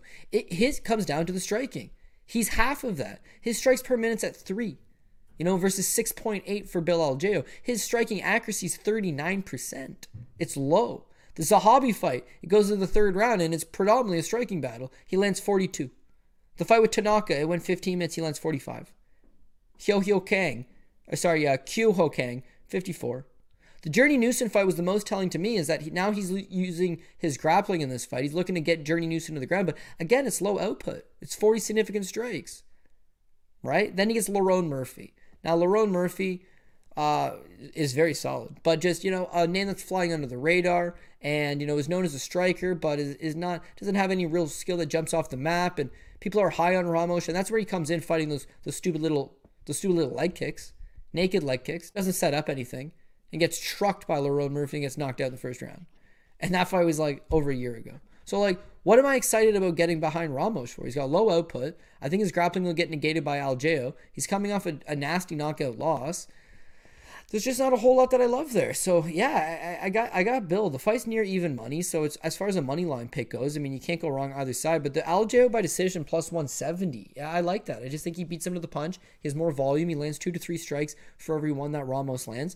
Um, he keeps the fight standing. His, his takedown defense is good enough to do so. And if he does get taken down, he's going to scramble and get back up. If this thing comes down to cardio, Bill Algeo don't slow down. And Ricardo Ramos most definitely slows down. So, uh, yeah, yeah, sorry, I, I, I'm on the other side. I'm definitely on the other side. I got to go with, with Bill Algeo, and, and I'm going to chase that a little bit for uh, the prop side of things with the plus one seventy by decision. Oh, trust me, I've heard all the Bill Algeo takes the last time they're scheduled to fight. I'm expecting to hear the same thing this week as well once I go through all my rounds for my stream, so I absolutely understand your approach here too. All right, that makes us uh, or brings us to the main card here now. Uh, do remind you guys, as always, please do hit that like, hit that subscribe, as always, and do go out there and support C J's or C J M M A's uh, uh, YouTube channel as well. The link is in the description below. Cody's going to go out there and be putting some content up for you guys, not to mention the Bellator two fifty-nine breakdown he already has posted for you guys. So make sure you guys go check that out. Link is in the description below. Uh, seven p.m. Eastern main card start time. So a special start time this week. Don't get caught napping with an eight p.m. or a ten p.m. main card start time, because we are going to be uh, starting things nice and early. I believe the early prelims actually kick off at four p.m. Eastern. I love that. Uh, before we actually get into this next fight, do you prefer like the early ones? I, I like it. Like I remember when they used to go to Singapore and, and Korea and used to do those early morning. John Hathaway versus Dong Young Kim in the fucking morning, or uh, uh, Frankie Edgar versus Uriah Faber nice and early in the morning. Do you prefer that, or do you like the, the the later cards? Yeah, it just depends what you got to do. Like when I was younger, yeah, absolutely. Like that's what I loved. I loved like a noon start time because you wake up. Uh, I have like anxiety sometimes on fight day, not because like I'm worried about anything, but just because like I'm anxious. I want I want to watch fights. You yeah. spend all week talking about it. You get yourself so amped up that it's not like, oh my God, I can't wait, I can't wait. It's like, oh man, there's nine more hours? Like, so. That's what am I going to do for the next nine hours? Yeah. Th- that's the kind of anxiety that it is. So when it starts at twelve, it's like perfect. But now that I've got uh, two horses that I'm doing, and I'm, and you know, I'm kind of doing the whole horse racing thing, it's like I get up at six in the morning and I go to the barn until noon. So now if the card starts at eight, nine, ten, eleven in the morning, it's like I, I got to miss the first couple fights before I can get back from the farm and then start watching it. But yeah, I, I like earlier fights. Um, yeah, back in high school, back in college, you wanted to party till two in the morning. You wanted the main event to go off at one a.m. Uh, you get all liquored up for it. But like, yeah, now it's like, you got, I got shit I got to do the next day. Uh, I prefer to go to finish the fights at ten or eleven. In the case of doing recaps, you know, I'd, I'd like to ideally watch the fights, watch the main event, and do a recap right away. The problem yeah. is, is that the main event ends at one o'clock in the morning. It's like, what am I supposed to do? I'm going to sit there for an hour, recap the event. Now it's two o'clock in the morning. Now I got to upload this thing and tag it and, you know, make it live. And then and then how many people in the Eastern time zone are, are up at two thirty in the morning being like, six, you just got to recap it. no, no, no, nobody, nobody. Right? Zero. Yeah, exactly. Whereas if it finished yeah. at like nine o'clock, you know, you got a couple late, you know, late owls, night owls, uh, or might watch it or, you know, whatever the case may be, different time zones. But yeah, personally, I do like the earlier start time events. Um, but again, like it all depends if you've got something to do on that day, right? I absolutely agree with you, dude. It's just like uh, the, the anxiety of seeing these puzzles solve themselves, especially the puzzles that we've been talking about all fucking week. Let's just see how these fights go. And quit making me wait seven, eight, nine yeah, hours after yeah. I fucking wake up. Let's just get it done with ASAP. I like the U F C on A B C ones. They've done two of them so far this year where they have like a noon start time. Completely down with that. I'm completely down with that. Shout out to my guy Daniel here saying European fans, even us the eye emoji. I get it. You guys, oh, European yeah. fans are fucked. I, I wouldn't want to have it that bad. And those European fans, that's how you know that they're real fans. Right? Oh, for because- sure. That when when I would when I would talk to people, they'd be like, I'm an M M A fan. They'd be like, oh cool, dude, you watching like U F C Japan this weekend? They'd be like, what time does it start? I'd be like, two in the morning, two in the morning, and they wouldn't. I don't know, this guy's a real fan. Exactly. The U K fans, they, they every event's like that, man. So yeah, you've you've got to be a, a real diehard fight fan, because there's nothing worse than when it's like tape delay. Like Bellator would oh, do yeah. that. Oh, bastards. They'd be like, the event's on at two, but we're not going to show you results until you watch it on Spike tonight at nine. You'd be like, come on, dude. I got Twitter, you know. I already know who won. My my my book already paid out the bets. Like, and then you don't want to watch that night. Not that you're of not course. a fight fan. I I, yeah. I want to watch the fights, but yeah, when you know who won, um, it definitely does take a little bit off of it. Unless unless I sent you a video, I'm like, you'll never see this submission again. Then yeah, you're gonna watch it. But yeah, I mean, even when you rewatch fights that you're like, oh, this fight was legendary. This fight was so good. Sometimes it's not as good the second time you watch it back. Exactly, because because it's like, oh yeah, that's right, that's right. That's why I hate spoilers. Like I'll completely yeah. shut down my social media, blackout mode, and everything, and then just once I watch the fights, then I'll hop back on because I, I just want to watch the fight. I don't care if it's a boring fifteen minute decision. I still want to see how it plays out. All right, let's move on to the main card here. Like I said, we're starting up Jack Hermanson versus Edmund Shabazian. This fight was supposed to take take place last week. I believe uh, somebody on Jack Hermanson's team got the COVID, and they actually put this uh push push this fight back one week. It's still a very intriguing matchup. When it was initially scheduled, I was just like, man, Edmund, what the fuck are you doing, dude? Like, whoever's managing him, a horrible matchup for him to come back to, especially after his first loss. Uh, you know, the way that he lost as well to Derek Brunson, absolutely gassing out and then getting pummeled at the end of the second. Thank God for Herb Dean for allowing that fight to go to the third round so I can catch my third round prop. But Derek Brunson quickly goes out there Thanks, and finishes him. Yeah, I love you, Herb. Um, is he dead yet? I love that fucking meme. But uh, uh, I, I think people are just going out there and absolutely writing off Edmund Shabazian now, right? Like that. It's so weird. Like going into that Derek Brunson fight, like, oh, you know, this guy's the greatest. You know, he's one of the best. He's going to come out there and, and knock this guy out. He shored up his cardio issues that we saw in the, saw in the Darren Stewart fight. I'm like, no. He hasn't. How? Wh- where's your evidence regarding that? We haven't seen him go three rounds since that Darren Stewart fight. And then you see it happen in the Derek Brunson fight where he gets absolutely starched. With that said, I still think the kid is very skilled, right? He has great hands. He has great power, decent speed, good footwork. And I think, and I'm not sure why I feel this way, I feel like he has the advantage over Jack Hermanson the earlier th- this fight is, right? Like in terms of the striking realm, I feel like Jack isn't the most comfortable on the feet, you know, throws his weird teeps and weird kicks and an awkward striking style that he has. But we all know Jack Hermanson's style. He wants to drag this fight to the ground, grind you out, find a submission, get some ground and pound, whatever the fuck it is. Or if you're Calvin Gaslam, drop for your fucking heel hook and, and take it home with you.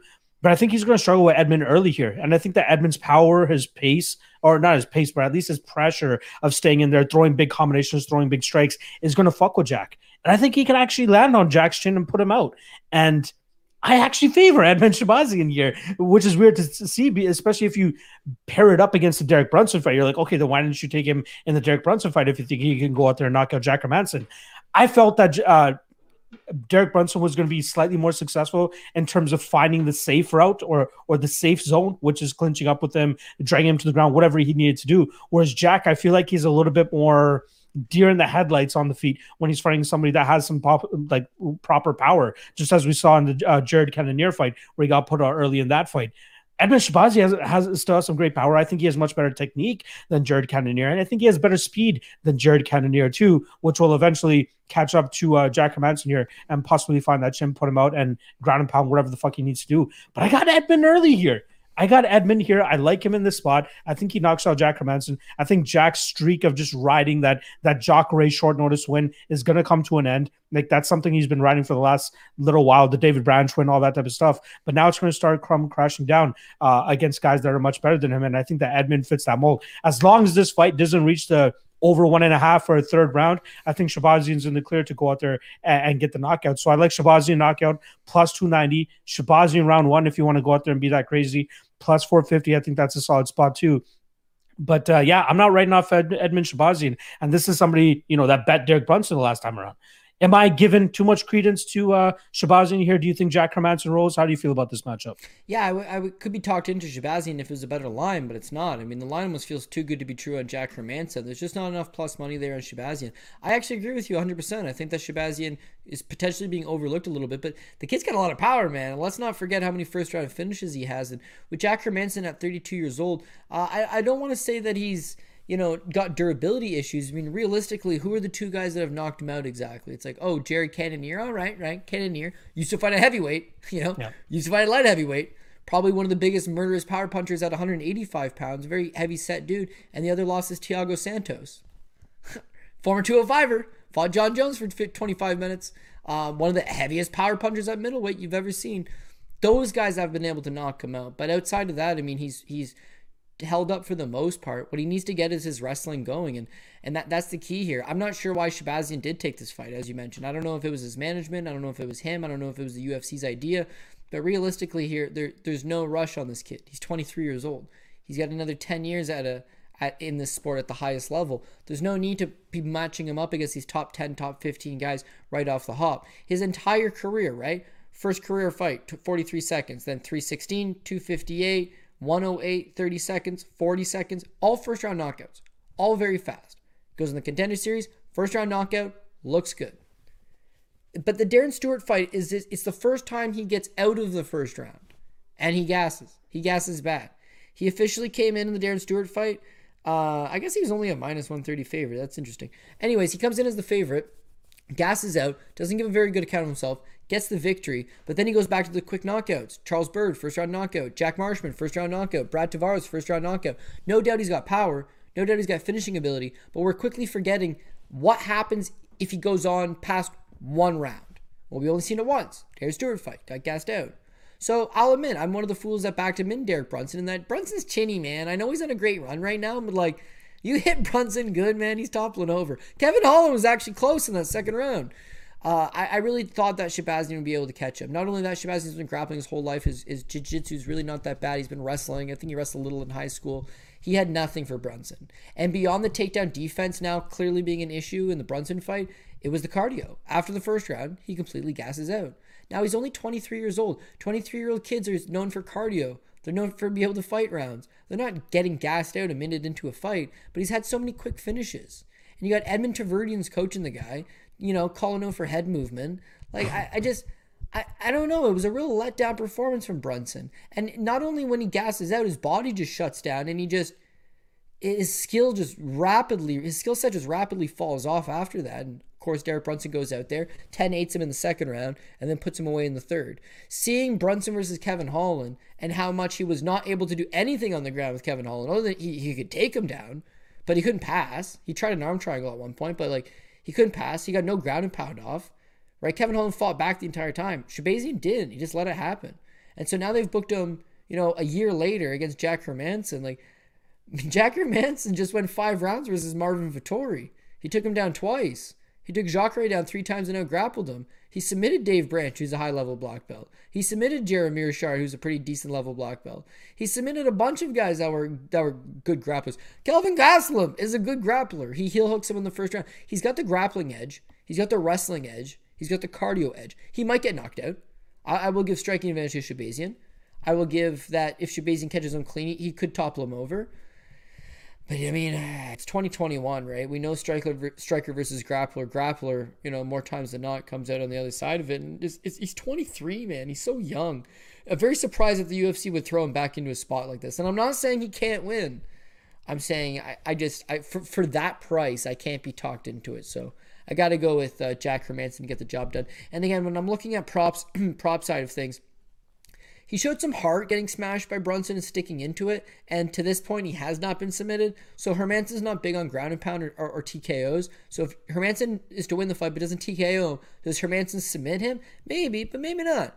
So what if Jack just uses the wrestling, takes him down like Brunson, has the better cardio, outlasts him, and was to win a decision? Well, Jack Hermanson by decision was plus three sixty-five, which I thought was a pretty big price tag, but I think it's indicative in that Shabazian is a one-round fighter. He's probably not going fifteen minutes against most guys, and Jack Hermanson, good grappler. Again, if you've got a tired guy in front of him, he might be able to put him away. So the line maker probably doesn't think this thing goes the distance. They certainly don't think Jack's going to win a dis- decision, which is why they're giving you plus three sixty-five, but I could see crazier things. Flip side to that, your argument with Shabazian, if you're going to take Shabazian, you go the Shabazian by T K O prop. Again, not the craziest thing I've ever heard, but I mean, I'm going to have to disagree on this one and uh, and go the other side. It's funny that we got Hermanson at uh, round three plus nine fifty. So this is out there if you guys want to chase that prop once again. Uh, I completely understand your side here too. And I'm surprised as to, you know, after running the tape, why I still end up on the Edmund Shabazian side, especially, again, fading him last time against Derek Brunson. Jack Hermanson seems like a good, good spot to fade him once again, but it is what it is. I can't, I can't explain it. Regardless, I'll be on the Edmund Shabazian side here. All right.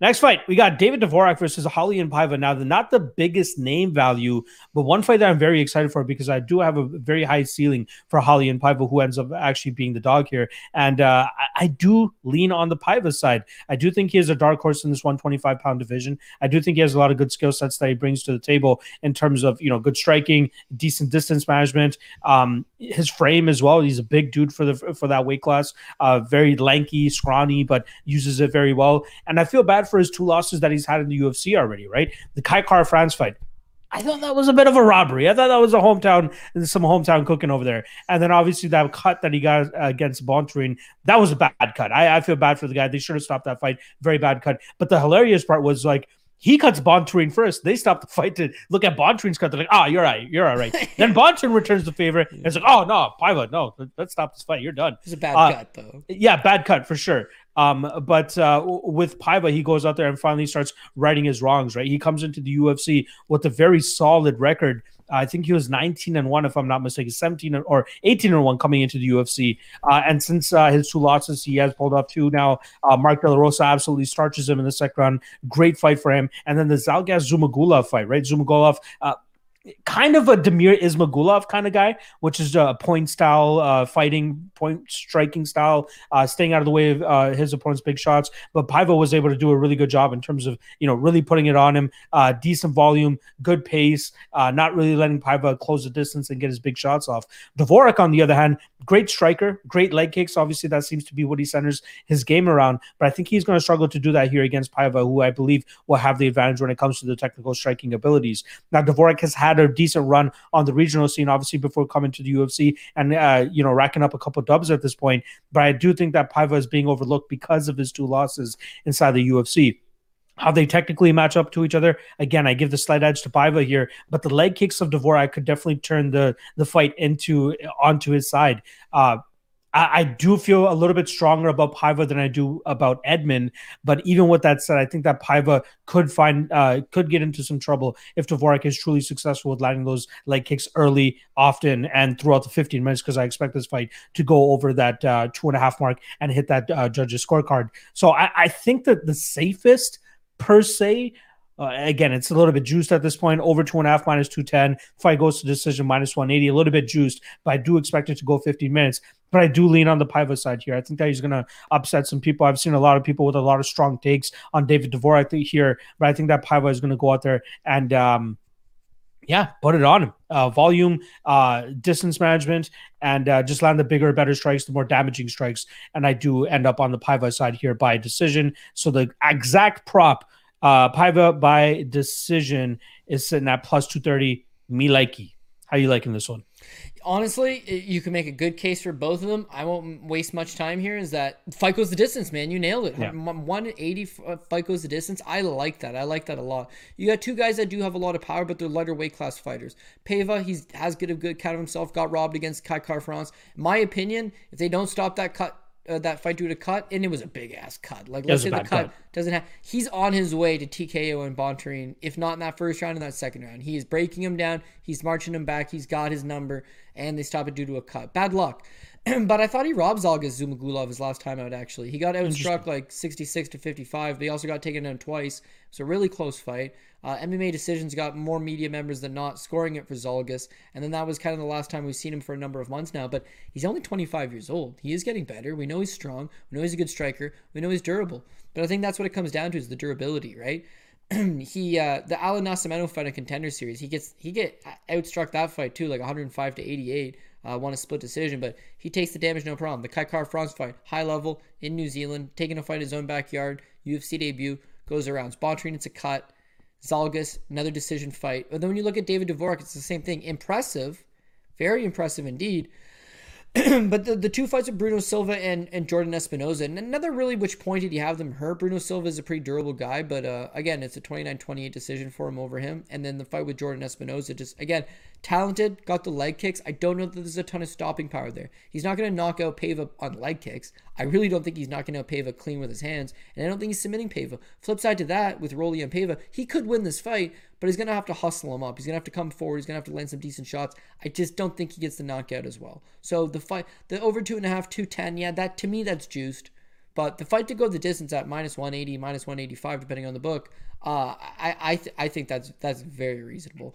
And um, as far as gun to the head, got to make a pick. I actually ended up going with Rolion Pava-Azuelis tentatively, but yeah, again, I just it's a dog or pass. You know who really burned me? You fucking tried to warn me. You did. You're a good friend. You're a good friend, right? But I had Ludovic Klein. You had Mike Trezano, right? So Ludovic Klein's yeah. another guy. He's coming from the Czech regional scene. He looks like a million dollars. He's got a long, deep wealth of experience on the Czech regional scene. Striking looks good. Kicks look good. Very fluid. Comes to the U F C. Knocks out Shane Young. This is a nice-looking prospect. Highly touted. He's a minus two fifty favorite over Mike Trezano. So I like him. I like the movement. I like what he brings to the table. But you're right. Trezano is a former Ultimate Fighter veteran. He's got six fights in the U F C. He's training at a very solid camp in which he works with guys like Jimmy Rivera and Julio Arce on the daily. He's going to be more than prepared for this spot. And he came in in good shape and fought an excellent game plan and got the victory.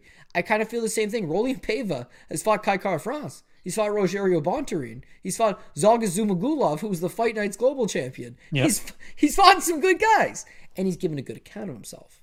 Whereas the flip side to that is that we've got that David Dvorak reminds me of of uh, of Ludovic Klein, right? It's like he he does look flashy. He does look good. He's beaten good regional scene guys, but we don't know how much he makes the jump beyond that. Well, you would counter with, well, he's two and oh in the U F C, man. He is looking good. Bruno Silva... Uh, that's a solid victory in hindsight, but it wasn't an easy walk in the park win. And then Jordan Espinoza, no longer with the promotion, didn't particularly get a good account of himself, and uh, you know, getting exposed by Tim Elliott with the whole I don't, I don't even know, not going to go there, but like on national television and then yeah, losing your job. That right was afterwards. Crazy. Yeah, yeah, bad luck. But to go to go from beating those guys to beating Rolion Pava is a step up. So it's a close fight. fifty-fifty fight, dog or pass, why not take Rolion Pava? But if Dvorak beats Pava, he's beating him by decision. If Pava beats Dvorak, he's beating him by decision. This fight to go the distance, minus one eighty, that's the move. The only thing that can screw me is if there's seventy-five thousand dollars bonuses is the only possible way that I get screwed on this one. But yeah. I actually feel pretty good about that play. Uh, just quickly scrolling through his I G, it seems like he's been spending time at Team Alpha Male over the last couple of weeks, uh, as, uh, uh, hand in hand with Cody Garbrandt and uh, Ricardo Hamosh as well. So sharpening his, sharpening his tools pretty well. Let's see how it actually pays off inside the cage when he steps into it this this weekend. All right. Let's go on to the next fight. We got Felicia Spencer going up against Norma Dumont, who missed weight very, very bad last time around. And uh, I believe it was a fight against Erin Blanchfield. She comes in and miss weights, uh, misses weight pretty bad, looks bad on the scales too. Uh, I don't even think she actually uh, – I'm trying to remember if she actually made the scale or not, but regardless, that fight gets canceled on the day of the weigh-ins. Uh, and now she comes back up to one forty-five pounds to fight one of the only other one forty-five pounders that the U F C has in the women's division, Felicia Spencer. Interesting fight, right? I, I still have so many question marks about, uh, about Norma Dumont. Like, there's not too much tape out uh, there to truly uh, be... Um, be confident in her, right? The Mariana Moraes fight, uh, that's a girl that's going out there and just doing the job for every single women's Brazilian M M A fighter. Let's just go through a couple of the losses that this Moraes girl has on her record. First loss, Jennifer Maia. Third loss, Roxanne Modafferi. Fourth loss, Carol Hossa. Fifth loss, Ariane Lipsky. Sixth loss, Vanessa Porto. Seventh loss, Lara Procopio. And then she loses to Norma Dumont, Vanessa Mello. And then last time around, we saw her only a couple weeks ago where she got pummeled by Kayla Harrison. So, yeah, that's like the only real fight that we can take juice from. And she just wasn't doing that well, right? She wins that fight by majority draw, but you see a lot of holes in her game that Felicia Spencer could absolutely, absolutely go out there and, and take advantage of. But people are starting to get a little bit, oh, look at that performance against Ashley Evans-Smith, you know, goes out there and boxes her up, uh, you know, has the better of the grappling exchanges, does some good work there.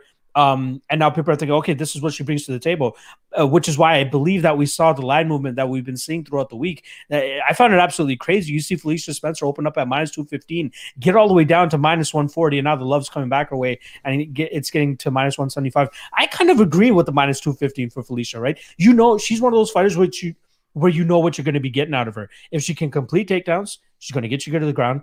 She will either find a submission or remain dominant enough in that top position to grind out a decision victory. You can't count out her durability anymore, right? She goes twenty-five minutes with Amanda Nunes. Sure, that fight could have been stopped on numerous occasions, but the judge or the, the referee probably heard, Dean, Is she dead yet? No. So it's fine. Let's keep it going.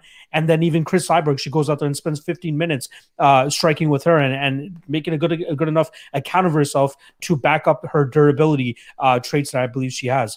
Now, Norma Dumont, again, her striking looked good against Ashley Evans-Smith, but I do think that she's going to start to get challenged, especially once this fight gets dragged to the ground. I don't think she's made the improvements from that Moraes fight to come into this fight against Felicia Spencer, who just has that one gear. I'm going to take you down. I'm going to ground you out. I'm going to find that submission. I think I just my only question marks, though, regarding Dumont, though, is what does she truly bring off of her back and isn't going to give Felicia Spencer problems? From what I've seen off of tape, doesn't seem like she's going to put up much of a fight. And I think that Spencer could potentially find that submission of her own. So uh, I'm a little bit confused in regards to what kind of uh, when we're going to get from Spencer here, but I am quite confident that Spencer does pull out the victory. Spencer by sub plus two ninety-five, Spencer by decision plus two hundred. You want to do a little bit of that double chance, you end up with money regardless. But I do think that she notches one of those uh, one of those W's, whether it's the submission or the decision. For the show's purpose, I'll go a decision plus two hundred. Felicia Spencer by decision. I think she grinds out Norma Dumont. Uh, and this might be the end of Norma Dumont, right? Like, you can't miss weight as bad as she did last time around, especially against a short notice opponent who made the weight herself. Um, not a good look, especially for Sean Shelby and Mick Maynard. But I do like what we see from Felicia Spencer, and I think she continues to go out there and be that gatekeeper for Nunes in terms of, you know, is this person worthy of a one forty-five pound title shot? Probably not. Unless your name is Megan Anderson, I'm still going to beat you, and you'll still get a title shot and still get wrecked as everybody expected you to get wrecked. But regardless, I like Felicia Spencer here, and uh, I think she turns away Norma Dumont via decision. How do you like it? Yeah, it's interesting. So she makes her U F C debut against Megan Anderson, gets, you know, D K O'd three and a half minutes in the first round. And it's like, oh, well, thanks for coming out. You're not a one forty-five pounder, so you can go down to one thirty-five now. And she misses weight against Ashley Evans-Smith. She came in at one thirty-nine and a half. So I was like, okay, well, nope, no problem. So now she gets Bia Malecki, which turns out to Erin Blanchfield. Erin Blanchfield is a flyweight. Yeah. Moving up on a week's notice to take this fight at one thirty-five. And she again comes in at one forty pounds. So that's actually back-to-back weight misses. The U F C nixes the last one because they're like, we're not going to do this to Blanchfield. And uh, and now it's like as almost as a punishment. It's like you're going back to one forty-five and you're going to fight the only other featherweight in the division, Felicia Spencer. But it, to me, it didn't seem like she necessarily wanted to fight there on her own. Um, I, I'll admit, she's a better striker than Felicia Spencer. I think that they're both they're both B J J black belts. They both have decent grappling. I'm going to give the grappling advantage to Felicia Spencer. But Spencer's wrestling is not great. I mean, she does have two takedowns in the U F C, but one on Megan Anderson, one on Zara Fair, and that's it. The other two fights are against the greatest fighters of all times in Cyborg uh, Justino and, and Amanda Nunes. So, yeah, hard to take away. It's like, how, how good realistically is she? We know she's durable. We know she's got okay cardio. We know she's going to come forward, and she's got heart, and she's got the desire to compete. But it just doesn't really look like she's doing a whole lot out there. So I think Dumont could hang around a little bit longer than she needs to and make this a, a much closer fight than it needs to be. But I would agree with the assessment that Spencer finally does get this fight to the ground at some point, uh, is able to control, has better top control, and uh, wins a decision. It's plus two hundred. But again, because I got spanked bad last week, I'm trying to look at like what's the, what's the safest route to go in this one. And I really do think this fight goes the distance. I'm minus one forty-five. I think it covers you on both sides. We know Felicia Spencer is not getting knocked out. How do we no. know that? She went twenty-five minutes with Amanda Nunes and fifteen minutes with Chris Cyborg. Didn't get knocked out, got hit with some of their best shots, took it, cast iron chin.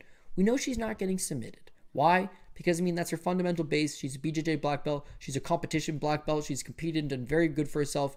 If she lose, if du- Dumont is able to beat her with the striking, if Dumont's able to stuff those takedowns and keep the standing, if Dumont's able to get these into some deeper waters, let's say, she's not finishing Felicia Spencer. So I really got to be worried is like what you're looking at. Maybe Felicia Spencer's got such better grappling that she gets the submission. But again, with Spencer, I think that the grappling's mostly going to neutralize itself. She will win from top position, but I don't think she's got the ground and pound to put her away. And I don't think Dumont's just going to give up the submission. So I think this thing banks rounds, and as a result, probably ends up going the distance. Minus one forty-five seemed to be uh, my, my favorite angle as far as prop goes on this particular matchup. I like it. I like it. Yeah, hopefully we get to see more questions answered about what Norma Dumont truly brings to the table. And I'd like this fight to go fifteen minutes so we can get those answers.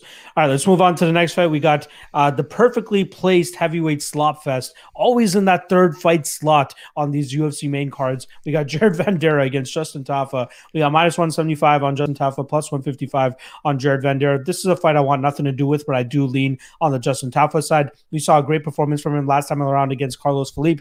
Even though he ended up losing that fight, I think a lot of people expected him to win that fight once it went to the judges' scorecards. I was one of those guys. I thought Felipe, uh, you know, robbed him. Uh, I think that Taffa had the much better, uh, you know, outward, uh, output, uh, much better work in terms of the more damaging shots. Um, Felipe just seemed gun-shy in that fight, but just did enough to apparently win the judges' scorecards, and that was very surprising to me. But I'm not ready to completely write off Justin Taffa, as a lot of people were. You know, again, I... I'll admit, I was actually one of those guys that was writing off Justin Taffa, but he showed me something in that Carlos Felipe fight that that guy can actually scrap. He can put together good combinations as long as he doesn't go out there and get absolutely, you know, mollywopped and, and dusted like he get, he did against Jorgen De Castro. He should be able to go out there and get some good wins. Um, good striking. He's still very young, right? He's only like twenty, twenty-seven at this point in time. He's going to be twenty-eight in December. But that, that win against Juan Adams, right? Juan Adams, horrible fight I Q, doesn't even dis- attempt a takedown uh, within two minutes of that fight and then gets absolutely starched. Now, Jared Vandera, on the other hand, I believe he's a Dan Henderson-trained fighter from that uh, Henderson camp. And uh, we know what they're all about, right? Clinch work, trying to drag guys to the ground, get, get some top control, maybe get some ground and pound off. I could see that as a plausible way for Vandera to win this fight against Taffa, as long as he doesn't look completely lost on the feet, or he pulls a Juan Adams and just doesn't shoot for two minutes before he gets eventually knocked out. Vandera seems to be almost a laughingstock of the M M A betting community since his performance on the uh, the, the the Contender Series, where he went up against Harry Hunsucker. But even before that, right? Like, a lot of people just weren't that high on him and thought he got lucked out with Hunsucker coming in on super short notice to fill out that fight. But how he matches up stylistically here, I could see him landing takedowns. I could see him kind of grounding out Justin Taffa. It's just when the fight is on the feet, Vandera just looks a little bit too lost, and I think that Taffa is just crisp enough on the feet to, to really put it on him and eventually find that K O probably in the second round. That's kind of how I see the fight going down. I got Taffa. I got Taffa by K O, plus one oh five. I think that's not too bad of a line. Or even if you want to go with the rounds, Taffa round one, plus two twenty-five, and Taffa round two, plus four seventy-five. I don't think those are bad spots. Do you have more ammo or or more belief in Jared Vandera's ability to get this fight to the ground and grind him out, or do you think Taffa gets a knockout as well? Yeah, I mean, if anything, I'd be looking at, from a live betting standpoint, that Jared Vandera probably loses the first round, maybe lo- loses the first two rounds. But yeah, I mean, he's a mountain of a man, and if he can stay alive in the third round and get this fight to the ground, he does have good ground and pound. Maybe he's able to test Taffa. Taffa's cardio did not look good his last time out against Carlos Felipe. Carlos Felipe. But you got to give him a pass in that he just he doesn't have that experience of going to those later rounds. I'm not sure who's managing this guy's career, but debuts in the U F C at three and oh, right? Very young, no experience. Brothers of Glory kickboxing standout, training with Mark Hunt, training with Tai Tuivasa, training with that crew. But at three and oh, he's signed to the U F C. It's too much too soon. He debuts on a pay-per-view main card. Israel Adesanya versus Robert Whittaker. Big pay-per-view too. In a stadium.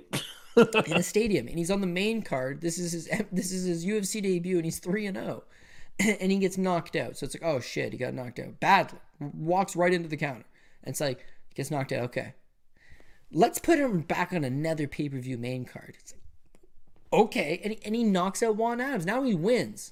They stick him on prelims. Okay, it was just on two pay per view main cards. Just got a big knockout win. Now they put him on the prelims, and he loses. So they're like, let's put him back in a main card. It's like, what is going on here? Why is this guy just keep getting these main card slots? I don't know. I'll give him this one thing, right? Comes into the U F C, he's only three and oh. He's twenty-five years old. He's young. He's training with some good guys, but, like, what does he bring to the table? He looked awful against Jorgen De Castro. Like, everything he did was predictable. He had his hands low. He ran right into the counter. It was a very, very bad look. Laughing stock. Now he gets Juan Adams. He's effectively a plus two hundred underdog against Juan Adams. He looked way better, way more comfortable. Sat down in the punch, knocks out Juan Adams. Everyone's laughing at Juan Adams and what a bust he is. But noticeably, Taffa did look a lot better. Now you get the the Carlos Felipe fight. He's never been to the third round. He's never been to decision. He's never been to these fighters that gone late. My God, he looked good for the first six, seven minutes. Yeah. And then it started to tire on him. But again, he's only twenty-seven. At heavyweight, he's a baby. he's he he. You can see he's making improvements. You can see he's starting to tie his game together. You can see the guy has decent striking. Vandera is just too defensively hittable. You know, Harry Hunsucker wobbled him twice in the first round on Contender Series before he's able to topple on top of him. He's never been knocked out, and then Sergey Spivak T K Os him his last time out. That's all ground and pound. That's all wrestling. Taffa won't do that to him. Taffa's going to have to knock him out standing, and so far, I mean, no one's really done that to Vandera. But, yeah, you can't just stand with your chin up in the air and your hands low for long enough. I mean, he just walks straight into the damage, and I think Taffa's going to come in here in better shape. Had never been three rounds. Now that he's been three rounds, that's a learning experience. You build on that. You get better. Still young. Should make the improvement. I, I would I would agree with Taffa. I looked at the Taffa T K O. It's plus one oh five. It's not quite enough. The Taffa Vandera over one and a half, minus one fifteen. But then again, I mean, this guy's got some big power in his hands. Like, is he going to knock out Vandera in the first round? Hunsucker wobbled him twice in the first round. I mean, Taffa's certainly capable of doing it. It feels to me like the kind of heavyweight fight that's going to get a round and a half in it. As someone tires, somebody takes over. But I don't know that I got a super confident lean either side. I guess I guess if I had to pick one over the other, I would take the over one and a half over the Taffa by T K O. But, you know, I, I do think Taffa wins. I'm just I'm having trouble settling on a specific prop that I like. Yeah, I do like that you shouted out that over one and a half. Minus one fifteen is not too bad of a line, considering I do think it's going to take a little bit of time for Taffa to establish that striking and then eventually find that knockout. So is what it is. I'm looking forward to Taffa hopefully leveling up here. Speaking of leveling up, we got a great co-main event here, one that I'm very much looking forward to. We got Yan Jiaonan going up against uh, Carla Esparza.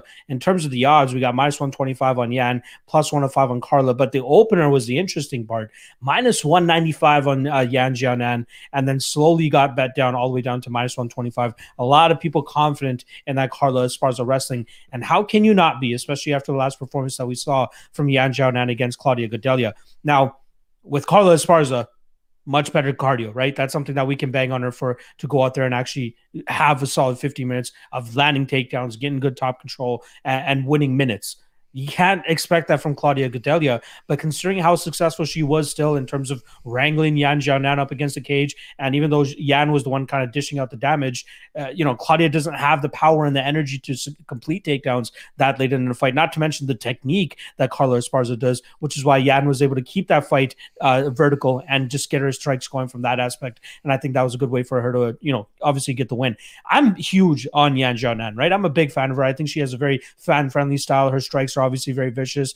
Doesn't have a knockout in the U F C, which is weird considering with how much power she was able to throw out there. Very close to getting that doctor stoppage against uh, Karolina Kovacevic two fights ago when uh, Kovacevic was not able to see out of her eye. I took a little bit of a poke on Yan uh, by K O as well. I think it was like plus six hundred, plus seven hundred. I was hoping that they're going to stop the fight. Unfortunately, they did not. Uh, but she still goes out there and shows that she has a great cardio uh, or, or gas tank of herself, right? She can go fifteen minutes by throwing with the power that she does, throwing with the volume that she does. So I like her from that aspect, but I just think that she has porous takedown defense, and I think that's where Carla Esparza is going to be able to uh, kind of take advantage of her, right? This is a, a way different Carla Esparza than what we saw when she uh, lost her title against Ioannis and Jacek years ago, right? This is a, a Carla Esparza that's made those uh, uh, those improvements in her striking, not to the point to go out there to stand with Yan Jiaonan for fifteen minutes, but she was good enough to go out there and outstrike Karate Hottie Michelle Watterson for fifteen minutes, where a fight where a lot of people thought that uh, Esparza needed to, to get the fight to the ground to be successful. She's like, fuck it, I'm going to I'll go out there and outstrike her, and that's exactly what she did. Um, but I expect her to go out there and take the Marina Rodriguez game plan, which she had last time around. Drag this fight to the ground, get that top control. Don't go for dumbass heel hooks like she did at the last thirty or forty seconds of the first and second round. Thankfully, the judges still ended up scoring one of those rounds for her, so she was able to get the de- uh, decision victory. But I do think that she has a good enough wrestling game. I think she has the second best wrestling game in that division. Might be first if Tatiana Suarez truly goes up to one twenty-five pounds, as she's been talking about as of late. But I think that Carla Esparza is the best wrestler in this division. Her technique is great. Her chain wrestling is great. Her ability to flow from one takedown to another is going to cause Yan Jiaonan a ton of problems. I don't think working a couple months at Team Alpha Male is going to help Yan Jiaonan enough to stop the takedowns of Carla Esparza.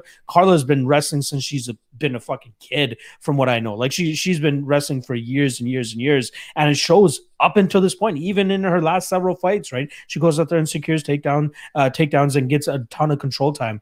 I just don't like what I see from uh, Yan Jianan's back, right? She's not the most urgent in terms of getting back to her feet when she's at the at the at the wrath of her opponent's top control, which I believe Carla Esparza has really good uh, top control. Again, she doesn't take herself out of bad positions seeking a submission. She is a position over submission girl, and I think that's going to be very important for her, especially in a fight like this against Yan Jianan. So as much as I want to pick Yan, as much as of a fan as I am of Yan Jianan, I think Carla Esparza takes this quite decisively. She has a great chin. I think she'll be able to take the power that's going to be coming her way from Yan Jianan and then convert those into takedowns and just ride this one out for the majority of the fifteen minutes. So I'm going Carla. Uh, I completely understand the line movement. I completely understand why everybody's on the Carla tr- train and, and driving that line down to where it is right now. But uh, I, I think the best spot to to target would be uh, Carla straight. Obviously, there's a ton of value there still. I think she should be the favorite. But even Carla by decision, which is plus one sixty-five, I don't think she submits Yan Jianan. People can say what they want about Yan getting caught in that triangle by Angela Hill at the end of that first round.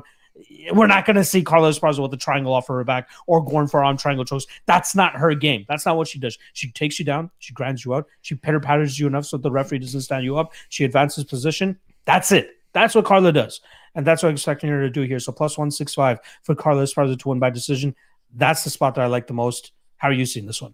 Yeah, d- dude, I completely under uh, understand the line movement. It makmakes a whole lot of sense. You're going to get Carla Esparza at plus one seventy-five. You know it's going the distance. You know it's going to be close. You know it's going to be competitive. Carla Esparza's got a fifty-fifty chance of winning this, and if they're going to give you plus one seventy-five on it, it's just an auto-spam bet. Look at all the last fights. Marina Rodriguez, it's a split decision. The Michelle Watterson fight's a split decision. Uh, even before that, Alexa Grasso, it's a majority decision. They're always close. They're always competitive.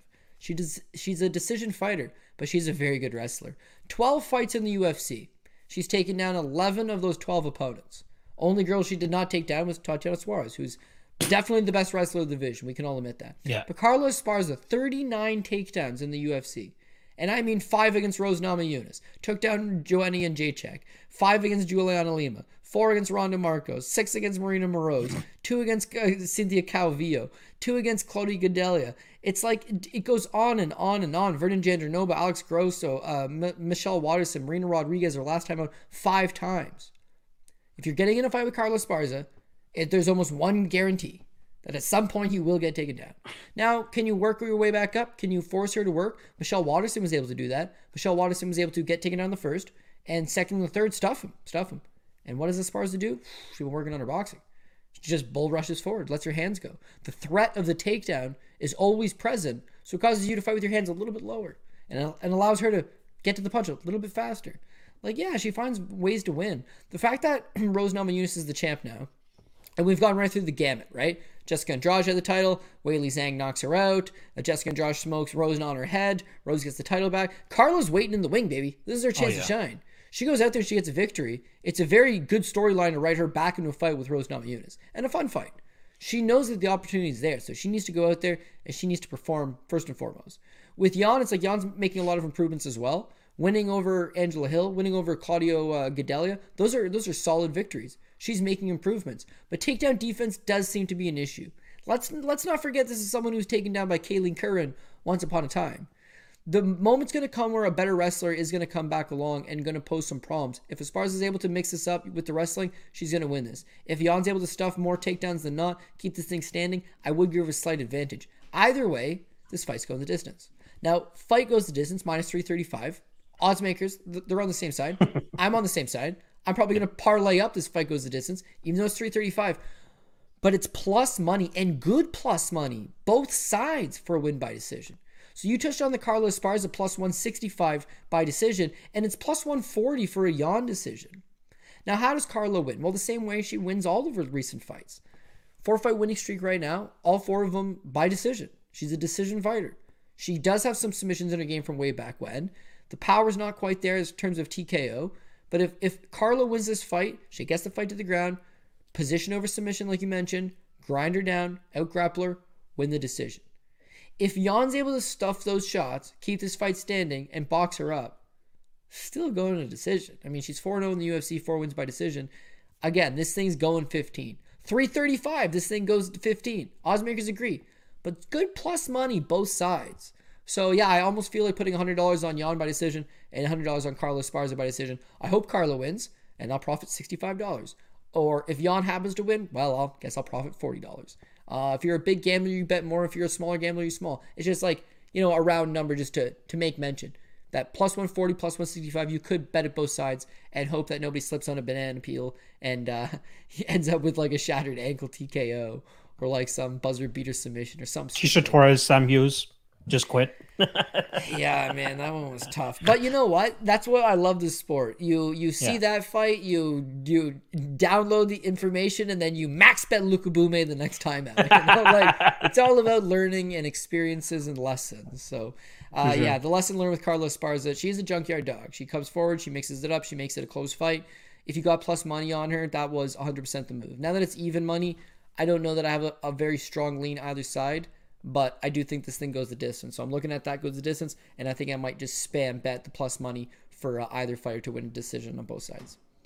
Yeah, I'd be surprised if we see a uh, finish here. I can't believe that we're coming up close to six years, just over six years now, that Carlos Esparza defended that, or not defended, but got whooped by Ioanna and Jacek. But she's made a ton of improvements in that amount of time, and it's great to see her kind of truly flesh out now on a four-fight winning streak, possibly getting this fifth one, and then maybe finding herself in a title fight uh, very, very short. Uh, again, this is in the co-main event slot, so they do think very highly of this matchup. I'm I'm thinking the U F C wants Yan Jianan to win this fight. I think they want to get another Chinese star on the grid, um, and uh, especially the way that she fights, as nasty as she fights, I can absolutely understand their approach in, in, in that aspect.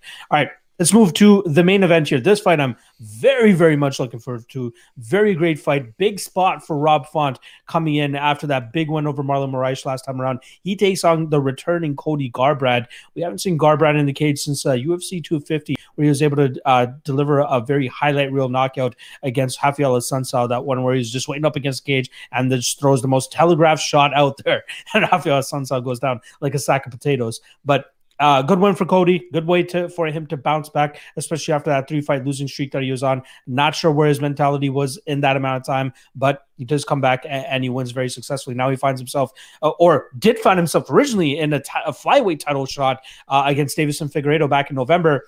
That fight gets canceled. I, I'm not sure exactly what happened. I think uh, it was obviously uh, Cody that pulled out. Uh, Garbrandt, torn bicep is what uh, Tapology is showing us right now. So that's something, uh, obviously another X factor we need to consider going into this fight. Uh, against Rob Font, who's streaking in his own right, right? The big win over last time, uh, big win last time around uh, against Marlon uh, Moraes, is in, currently on a three-fight winning streak. Win over Sergio Pettis, decision there. Ricky Simon, win over him as well, decision. And then Marlon Moraes absolutely disposes him in that uh, in that first round. Beautiful, beautiful win. Great way they style up, right? Cody Garbrandt a little bit more efficient with his hands. Great boxer, great timing, uh, good speed. Decent footwork, the way that he dismantled Dominic Cruz, the way that he did, great performance uh, from him there. And then Rob Font in his own way is really starting to etch out his own uh, legacy and his own path with with his striking style, which is really more uh, Muay Thai based, right? Shout out to Mark Delagrati, I think was his, one of his main coaches. Um, New England cartel slowly starting to take over. Obviously, Calvin Kattar falls flat on his face back in January against Max Holloway. But again, that's fucking Max Holloway out there. Rob Font might be the the pride and joy of the New England cartel, especially if he's able to go out there and uh, pull off the win over Cody Garbrandt this weekend. And I think he does. I like what he brings to the table a little bit more in terms of his versatility uh, of strikes that he brings to the table, right? He's just truly a Muay Thai fighter. He likes to get his knees involved. He likes to get his kicks involved, his elbows, all of that stuff. Whereas Cody Garbrandt is more so, you know, he's trying to time you. He's he he's trying to find the the the, the right punches. Uh, great power in his hands, as we obviously know. But I think the output is going to be the difference maker here, with Rob Font being a little bit more busier. Not saying that this going to the judges' scorecards, but I think his ability to stay busier is eventually going to find that chin of Cody Garbrandt, and I think that he's going to uh, possibly put him down later in this fight. I'm not going to completely Uh, say that, you know, uh, Cody Garbrandt's uh, uh, a write-off when it comes to uh, to his chin. Obviously, most of his losses are coming by by his chin issues, but could also be very much so uh, said because of his fight I Q, right? The Pedro Munoz fight, gets inadvertently headbutt, gets angry, sees red, starts throwing absolute haymakers, and Pedro Munoz is happy to oblige, goes out there and knocks him out. The T J Dillashaw fight, very emotionally driven fight for both guys, both times. And I think he just sticks a little bit too long in the pocket because of his pride, because of his emotions, and then eventually gets knocked out. Hopefully he's able to taper that back here against Rob Font. It doesn't seem like there's too much bad blood here, so emotions are probably taken off the table. But still, when it comes to trading in the pocket, Cody Garbrandt will always have that macho-ness in him. He'll always have that alpha male in him to go out there and want to be the bigger puncher and get be the guy that actually gets the knockout. And you don't want to do that against Rob Font. Rob Font has very deceiving power, just as we saw in the Marlon Moraes fight, right? Not a lot of people expected him to finish him the way that he did, but he did. I thought if people were expecting Rob Font to finish Marlon Moraes, it was going to come later in the fight. Nah, he's like, fuck it, I'm doing this in the first round, and he was very successful in doing so. But I do like Rob Font here. I like his Muay Thai game. I think he's a slicker striker ever so slightly, uh, and I think that he's going to be able to catch Cody Garbrandt on a uh, on a counter here and then eventually put him down. So the props I'm looking at, Rob Font, um, K O plus one seventy-seven, not too bad of a line. Uh, Rob Font, even inside the distance in case he decides to go for a choke. I don't think that's going to happen, but plus one forty-five is not too bad of a line. And then if you want to start attacking round props, you guys know I like round props. I think this is going to take uh, a couple rounds to truly uh, get into it, right? Rob Font round three plus one thousand, Rob Font round four plus sixteen hundred, not too bad of a line, as I do believe that's going to come in those one, two, one of those two spots. The last thing I'll say about this, under four and a half minus two forty-five, I don't think that's a bad line if you want to go out there and parlay that. Or even the uh, fight does not start round four, minus one seventy-five. I like that too. How are you seeing this one? Yeah, I agree. I think Rob Font's eventually going to catch him at some point. Cody Garbrandt is supremely talented, but you need durability in this game. That's what it comes down to. You can have great boxing, which he does. He's a former state wrestling champion. He's got some wrestling, training at Team Alpha Male. He's got the bravado. He's got the confidence. Five rounds of Dominic Cruz dancing in there, feeling so free, free as a bird. Cardio doesn't seem to be an issue. It's like, well, what is this guy downside? It, it's the durability. It's that if you, at some point, chin check him, he, he falls over. And his injuries are starting to pile up on him. Keep in mind, he's only twenty-nine years old. And this, this is just the medical history of him that, that we are aware of. But uh, on The Ultimate Fighter, T J mentioned the fact that he's got concussion problems. Dominic Cruz had also talked about the fact that he had spoken to some of his prior training partners, and that was like a big thing about Cody Garbrandt. He's got these concussion problems. Okay, whatever. Let's let's move on past that. He pulls out of the first T J Dillashaw fight at U F C two thirteen with a back injury, right? Crippling back injury, despite the fact that there's a video online of, of uh, Danny Castillo wrestling him at a house party. It's like his back's real bad. Bad shape, man. Has to pull out of the fight. Okay, fair enough. Then you get the first Rafael Alves fight, where Garbrandt pulls out with kidney issues. Then he pulls out of the Davidson Figueiredo fight with a torn bicep. And then he got COVID, but not just like your average regular I got COVID guy. He's one of these like Kazmat Chimaevs who are like, yeah, like I'm still messed up from it. My lungs are fried. Like it's just one thing after another with Cody Garbrandt. And yeah, he is extremely talented. But I feel like it is that bravado. At some point, he's going to stand in the middle of the octagon with you, and he's going to let his hands fly. Dominic Cruz is a supremely talented fighter, but he's got an awkward, unorthodox style, and he's not really the biggest power puncher. So could Cody feel loose, feel free in that fight because he wasn't afraid of what was coming back? Sure. But T J Dillashaw, hard power puncher, guy that's dynamic, guy that's versatile, he knocks him out. Drops him twice in the first time, knocks him out. Second time, the rematch, not even competitive, he knocks him out. The Pedro Munoz fight, Cody starts good. He's looking good. The leg kicks immobilized him tremendously. And that's what I keep coming back to this fight with Rob Font. Rob Font, they're both five foot eight, but Rob Font has a six inch reach advantage. seventy-one inches versus sixty-five inches. He's got a nasty jab. He's going to stay to the outside. He's going to pick him apart. Cody Garbrandt's got one of two options. Option A, he's going to have to move through the fire. He's not going to be able to stand that distance and jab with him. He's giving up six inches. He has to move through the fire. If he moves through the fire, he's going to get countered. If he stays back, he's going to get jabbed apart. So I think it's going to be a bad spot for him. But I also go back to the leg kicks. Now, Pedro Munoz has amazing leg kicks. But Font would be wise to look back at the tape, and I'm sure Delagrati has, and realize, you know what? This guy is a boxer. This guy's heavy on his on his front feet. He's flat-footed a lot of the time. The lead leg is there to get kicked. And after half a dozen kicks from Pedro Munoz, he starts wobbling on it. Then he gets desperate. Then he gets headbutted. Then he gets real desperate. Then he gets knocked out. Font's is the same thing. Font's been working a lot, man. At one point, it was like, ah, you know, he's just a top fifteen guy at best in the, in the U F C. And then his takedown defense was a problem, and you could just take him down. And the Ricky Simon fight, right? He gets taken down six times, works his way back up the entire time, and feeds him the jab. The jab is on point in that fight, right? Just feeds it. Again, shorter guy, shorter reach, beats him with the punch consistently. Then that fight with Marlon Moraes, right? Again, he does get taken down twice in the early portion of the round. It is, oh, well, classic. But Font, man, he's been working a lot on his ground game. You see this guy get back up. It, it's it's it's good. He looks good.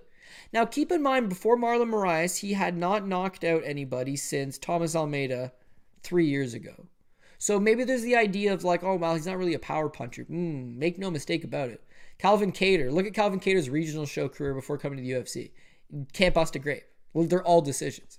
Comes to the U F C, and it's like, he's getting better. He's working with Delagrati. They're they're making improvements. Now all of a sudden, the Boston finisher is a legitimate finisher. Calvin Kattar's got nasty hands and great knockout ability. It's like putting it all together, finding your own. Rob Font is exactly that. I was worried in the Marlon fight that he was coming off a year and a half long layoff, getting reconstructive knee surgery. But man, cardio looked on point. Confidence looked on point. Striking looked on point. Hand speed looked on point. He looked really good in that Marlon fight.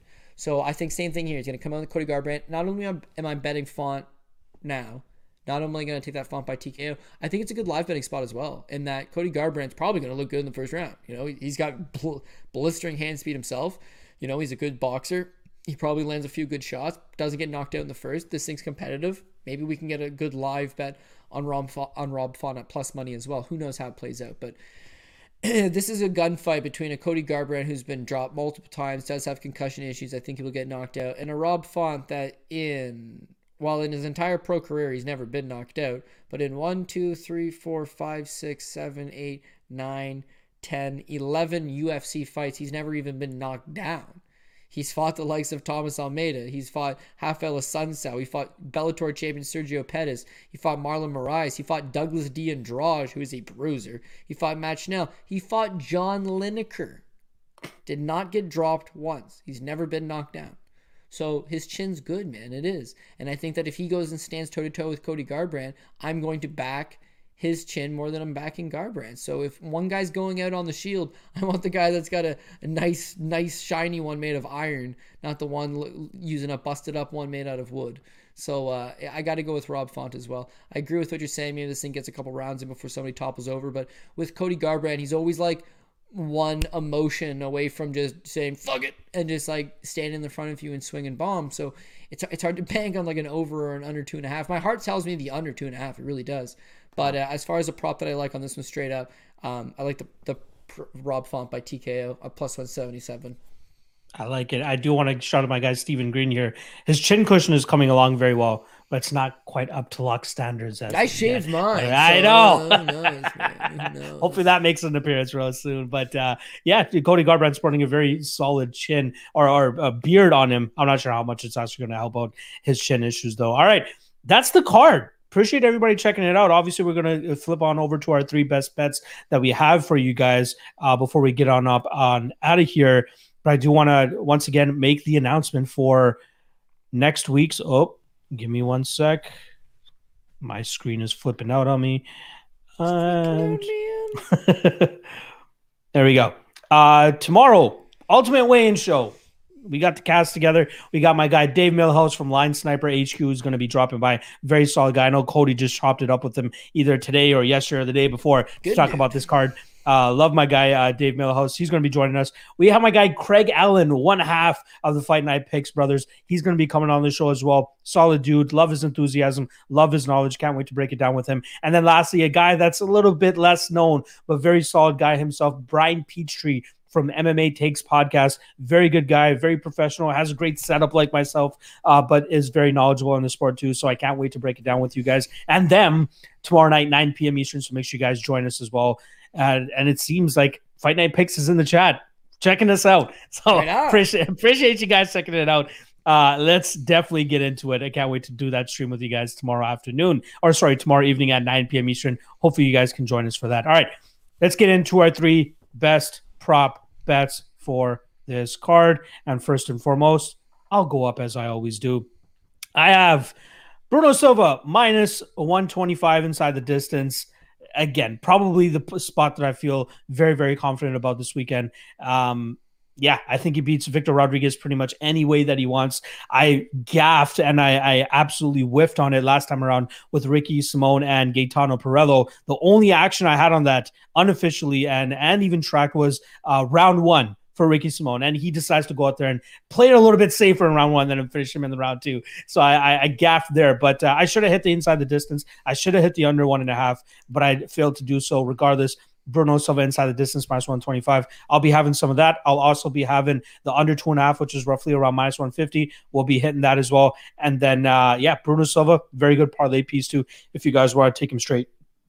Secondly, I got Ismagulov via decision minus one twenty-five as well. I think he comes back and has a very successful performance two years after stepping into the cage uh, last time. But I think that this is a great matchup for him with Rafael Alves. The only concern as to why I don't feel stronger with this play than I do the Bruno Silva inside the distance is Rafael Alves, Rafael Alves' gas tank.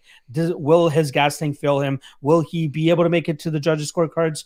I think he will, but I do have a little bit of a hesitation there, which is why I feel more comfortable with the Bruno Silva inside the distance. Regardless, Ismagulov via decision is a good spot. Ismagulov historically has shown to be that guy that doesn't mind going fifteen minutes and uh, kind of pitter-pattering his opponents, doing what needs to be done to win every single round. He's had nine rounds inside the U F C so far, hasn't lost one of them, and I expect the same thing this weekend when he goes out there and dusts up on Rafael Alves. I will say, if you guys are a little bit skeptical about Alves or Ismagulov regarding his long layoff, plus eleven twenty-five on Alves inside round one is not a is not a bad hedge if you are looking to hedge out a little bit. But your man ain't a hedger. Just saying. I'm just throwing it out for you guys. All right. Lastly, uh, Carlos Esparza via decision plus one sixty-five. So no big plus money plays on my side in terms of props this weekend. I, I'm not a big fan of what we've been seeing out there, but this is the biggest one that I like. Carlos Esparza. I think she goes out there, lands takes takedowns at will against Yan Xiaonan. I don't think that Xiaonan will be able to knock out Carla, as we've seen her have very good durability, and Xiaonan obviously struggling to get a lot of her past opponents out of there. I th- I think if uh, she finished Claudia Gadelha, I'd be a little bit more scared if I was Carla Esparza, but the fact that Gadelha was able to go the full fifty minutes, wrangle her up up uh, against the cage, I think Carla Esparza will have the exact same uh, benefits here and exact same success in terms of wrangling her and dragging her down to the cage, chain wrestling, chain wrestling, chain wrestling, get this fight to the ground and control for as much of those fifty minutes as you can and cash that plus one sixty-five Carla by decision. All right, Cody, you're up next, brother. Okay, yeah, well, I'm going to have to start off with, uh, got to get a little, you know, minus one forty-five action. We're going to start off with uh, Spencer Dumont, fight goes the distance, minus one forty-five. Honestly, I do think it's two grapplers going to be squaring off with each other. Am I a little bit worried that Spencer's able to put Norma Dumont in a compromising position on the ground and fish for something late, potentially? But as far as Dumont goes, Dumont's not finishing Spencer. We've seen Spencer's got legendary durability in her striking. I, I don't think she's getting submitted. I think this thing is going to bank some rounds. There's a couple spots on this card that I like as well. However, I want to go Manpreet style. I want to go franchise, baby. I want to go lock the night. I want the big plus money plays. So I forego some of my three to ones and some of my minus one eighty-fives to go with the minus one forty-five. And now we're going to go Font K O plus one seventy-seven. We talked about the main event. Cody Garbrandt, he's exciting. He's a he's a fun fighter. He's one of these guys that lives and dies by the shield. And if he's going to go out on the shield here, it's going to be a difficult night for him. I think that Rob Font is making a lot of improvements. Uh, I like what I saw him his last time out against Marlon Moraes, but overall, it's just been the last three or four fights. You do see a build out of him. I was worried about the knee injury. He showed last time out. It's a non-issue. This is five rounds. I think that he probably gets him out halfway through the second or third round, but this is going to be very fun for as long as it lasts. And if you're going to give me Font plus one seventy-seven by knockout, I can't look away from that. And then finally, we're going to cap things off with a Court McGee by decision plus one eighty-five. Again, Court McGee is the guy that used to fight at one eighty-five, and he's all the way down to uh, one seventy now, taking on... You know, I just really think with, with, with Claudio, it's that he, he's got one round of cardio. And now he's been relying a lot on submitting guys. But Court McGee's never been submitted as a professional. ten pro losses, never been submitted. Been knocked out one time. I mean, he's been there, done that with a lot of the best guys in the division. And if anything, he's serviceable. He's a grinder. He's serviceable. He sticks around a little too long. Sean Brady styles on him for two rounds. And then what do you know? Court McGee's still there. Sean Brady, young, talented, B J J black belt, great stand-up skills. Uh, he's tiring because Court's still there. What do you think's going to happen to, to Claudio Silva when he's gassed? This guy gassed is extremely fast. He won't still be there. He'll topple over at some point. Court will get the job done by decision. plus one eighty-five. It just seemed uh, too good to look away from. All right. I like it. We got some solid prop bets for you guys. I'm sorry that there's no plus five hundred and above that I'm going to drop on you guys, but there's nothing that I feel uh, that confident about. But Bruno Silva inside the distance is a Magulov decision, and as far as the decision are the spots that I feel really, really good. And I hope that we can go three and oh on my side, and obviously three and oh on Cody's side as well with what he has to offer here. All right, Cody. We're on the back end here. Oh, almost booted him out of there. There we go. We're on the back end here. I'll give you the platform to say what you want on the way out, and then I'll wrap things up, brother. Yeah, Twitter at C J Saftik. You can also find me on YouTube now, uh, C J M M A. So yeah, just building that out. Going to be doing recaps for U F C. We can do a Bellator recap. Just yeah, anything. There's been a lot of good fights on lately, a lot of fights in general. So we're going to be doing recaps. We're going to do previews for P F L, Bellator, all that jazz. And then yeah, stay tuned. We got some cool stuff that's going to be launching in about a week or two. But I don't want to let the cat out of the bag just quite yet. By the way, you ever looked at the the the expression "letting the cat out of the bag"? I, I won't waste not. your time right now, but Google it later. It's whack. Okay. um, but anyways, yeah, fun, fun, exciting stuff to go through. If you got any questions, causes, or concerns, hit me up on Twitter at C J Saftik. We'd love to chat with you guys. And as always, thanks for taking the time and joining us tonight. Hopefully, we can cash a couple of these props, make it a nice profitable Saturday. Absolutely. And always, you guys can follow his YouTube channel again, C J M M A. Link is in the description below, so you guys don't have to go out there and search for it. Just make sure you guys check it out, subscribe, and uh, he'll be throwing up a bunch more content on that. I can't wait for that. All right, that's a wrap on us. And just a reminder, seven p.m. main card start time, four p.m. early prelim start time. So don't get caught uh, napping on the card. And not to mention next weekend, no fights. We got no U F C next weekend, so it's a dead week, at least in terms of content coming out on my channel. I might do a Locky late night or something for you guys. Um, but then we're, we pick things right back up with a blistering heavyweight main event between Jairzinho Rozenstruik and Augusto Sakai. So uh, I don't know if I can say I can't wait for that one, but it is what it is. All right. Appreciate everybody checking it out. Make sure you guys hit that like, hit that subscribe on the way out. Follow my guy, C J Saftik, on Twitter. Follow me at M M A L O T N on Twitter. And then subscribe to both of our channels. Links are in the description below. Good luck on your bets this weekend. And I'll see you guys tomorrow night, nine p.m. Eastern, the Ultimate Weigh-In Show. See you guys then.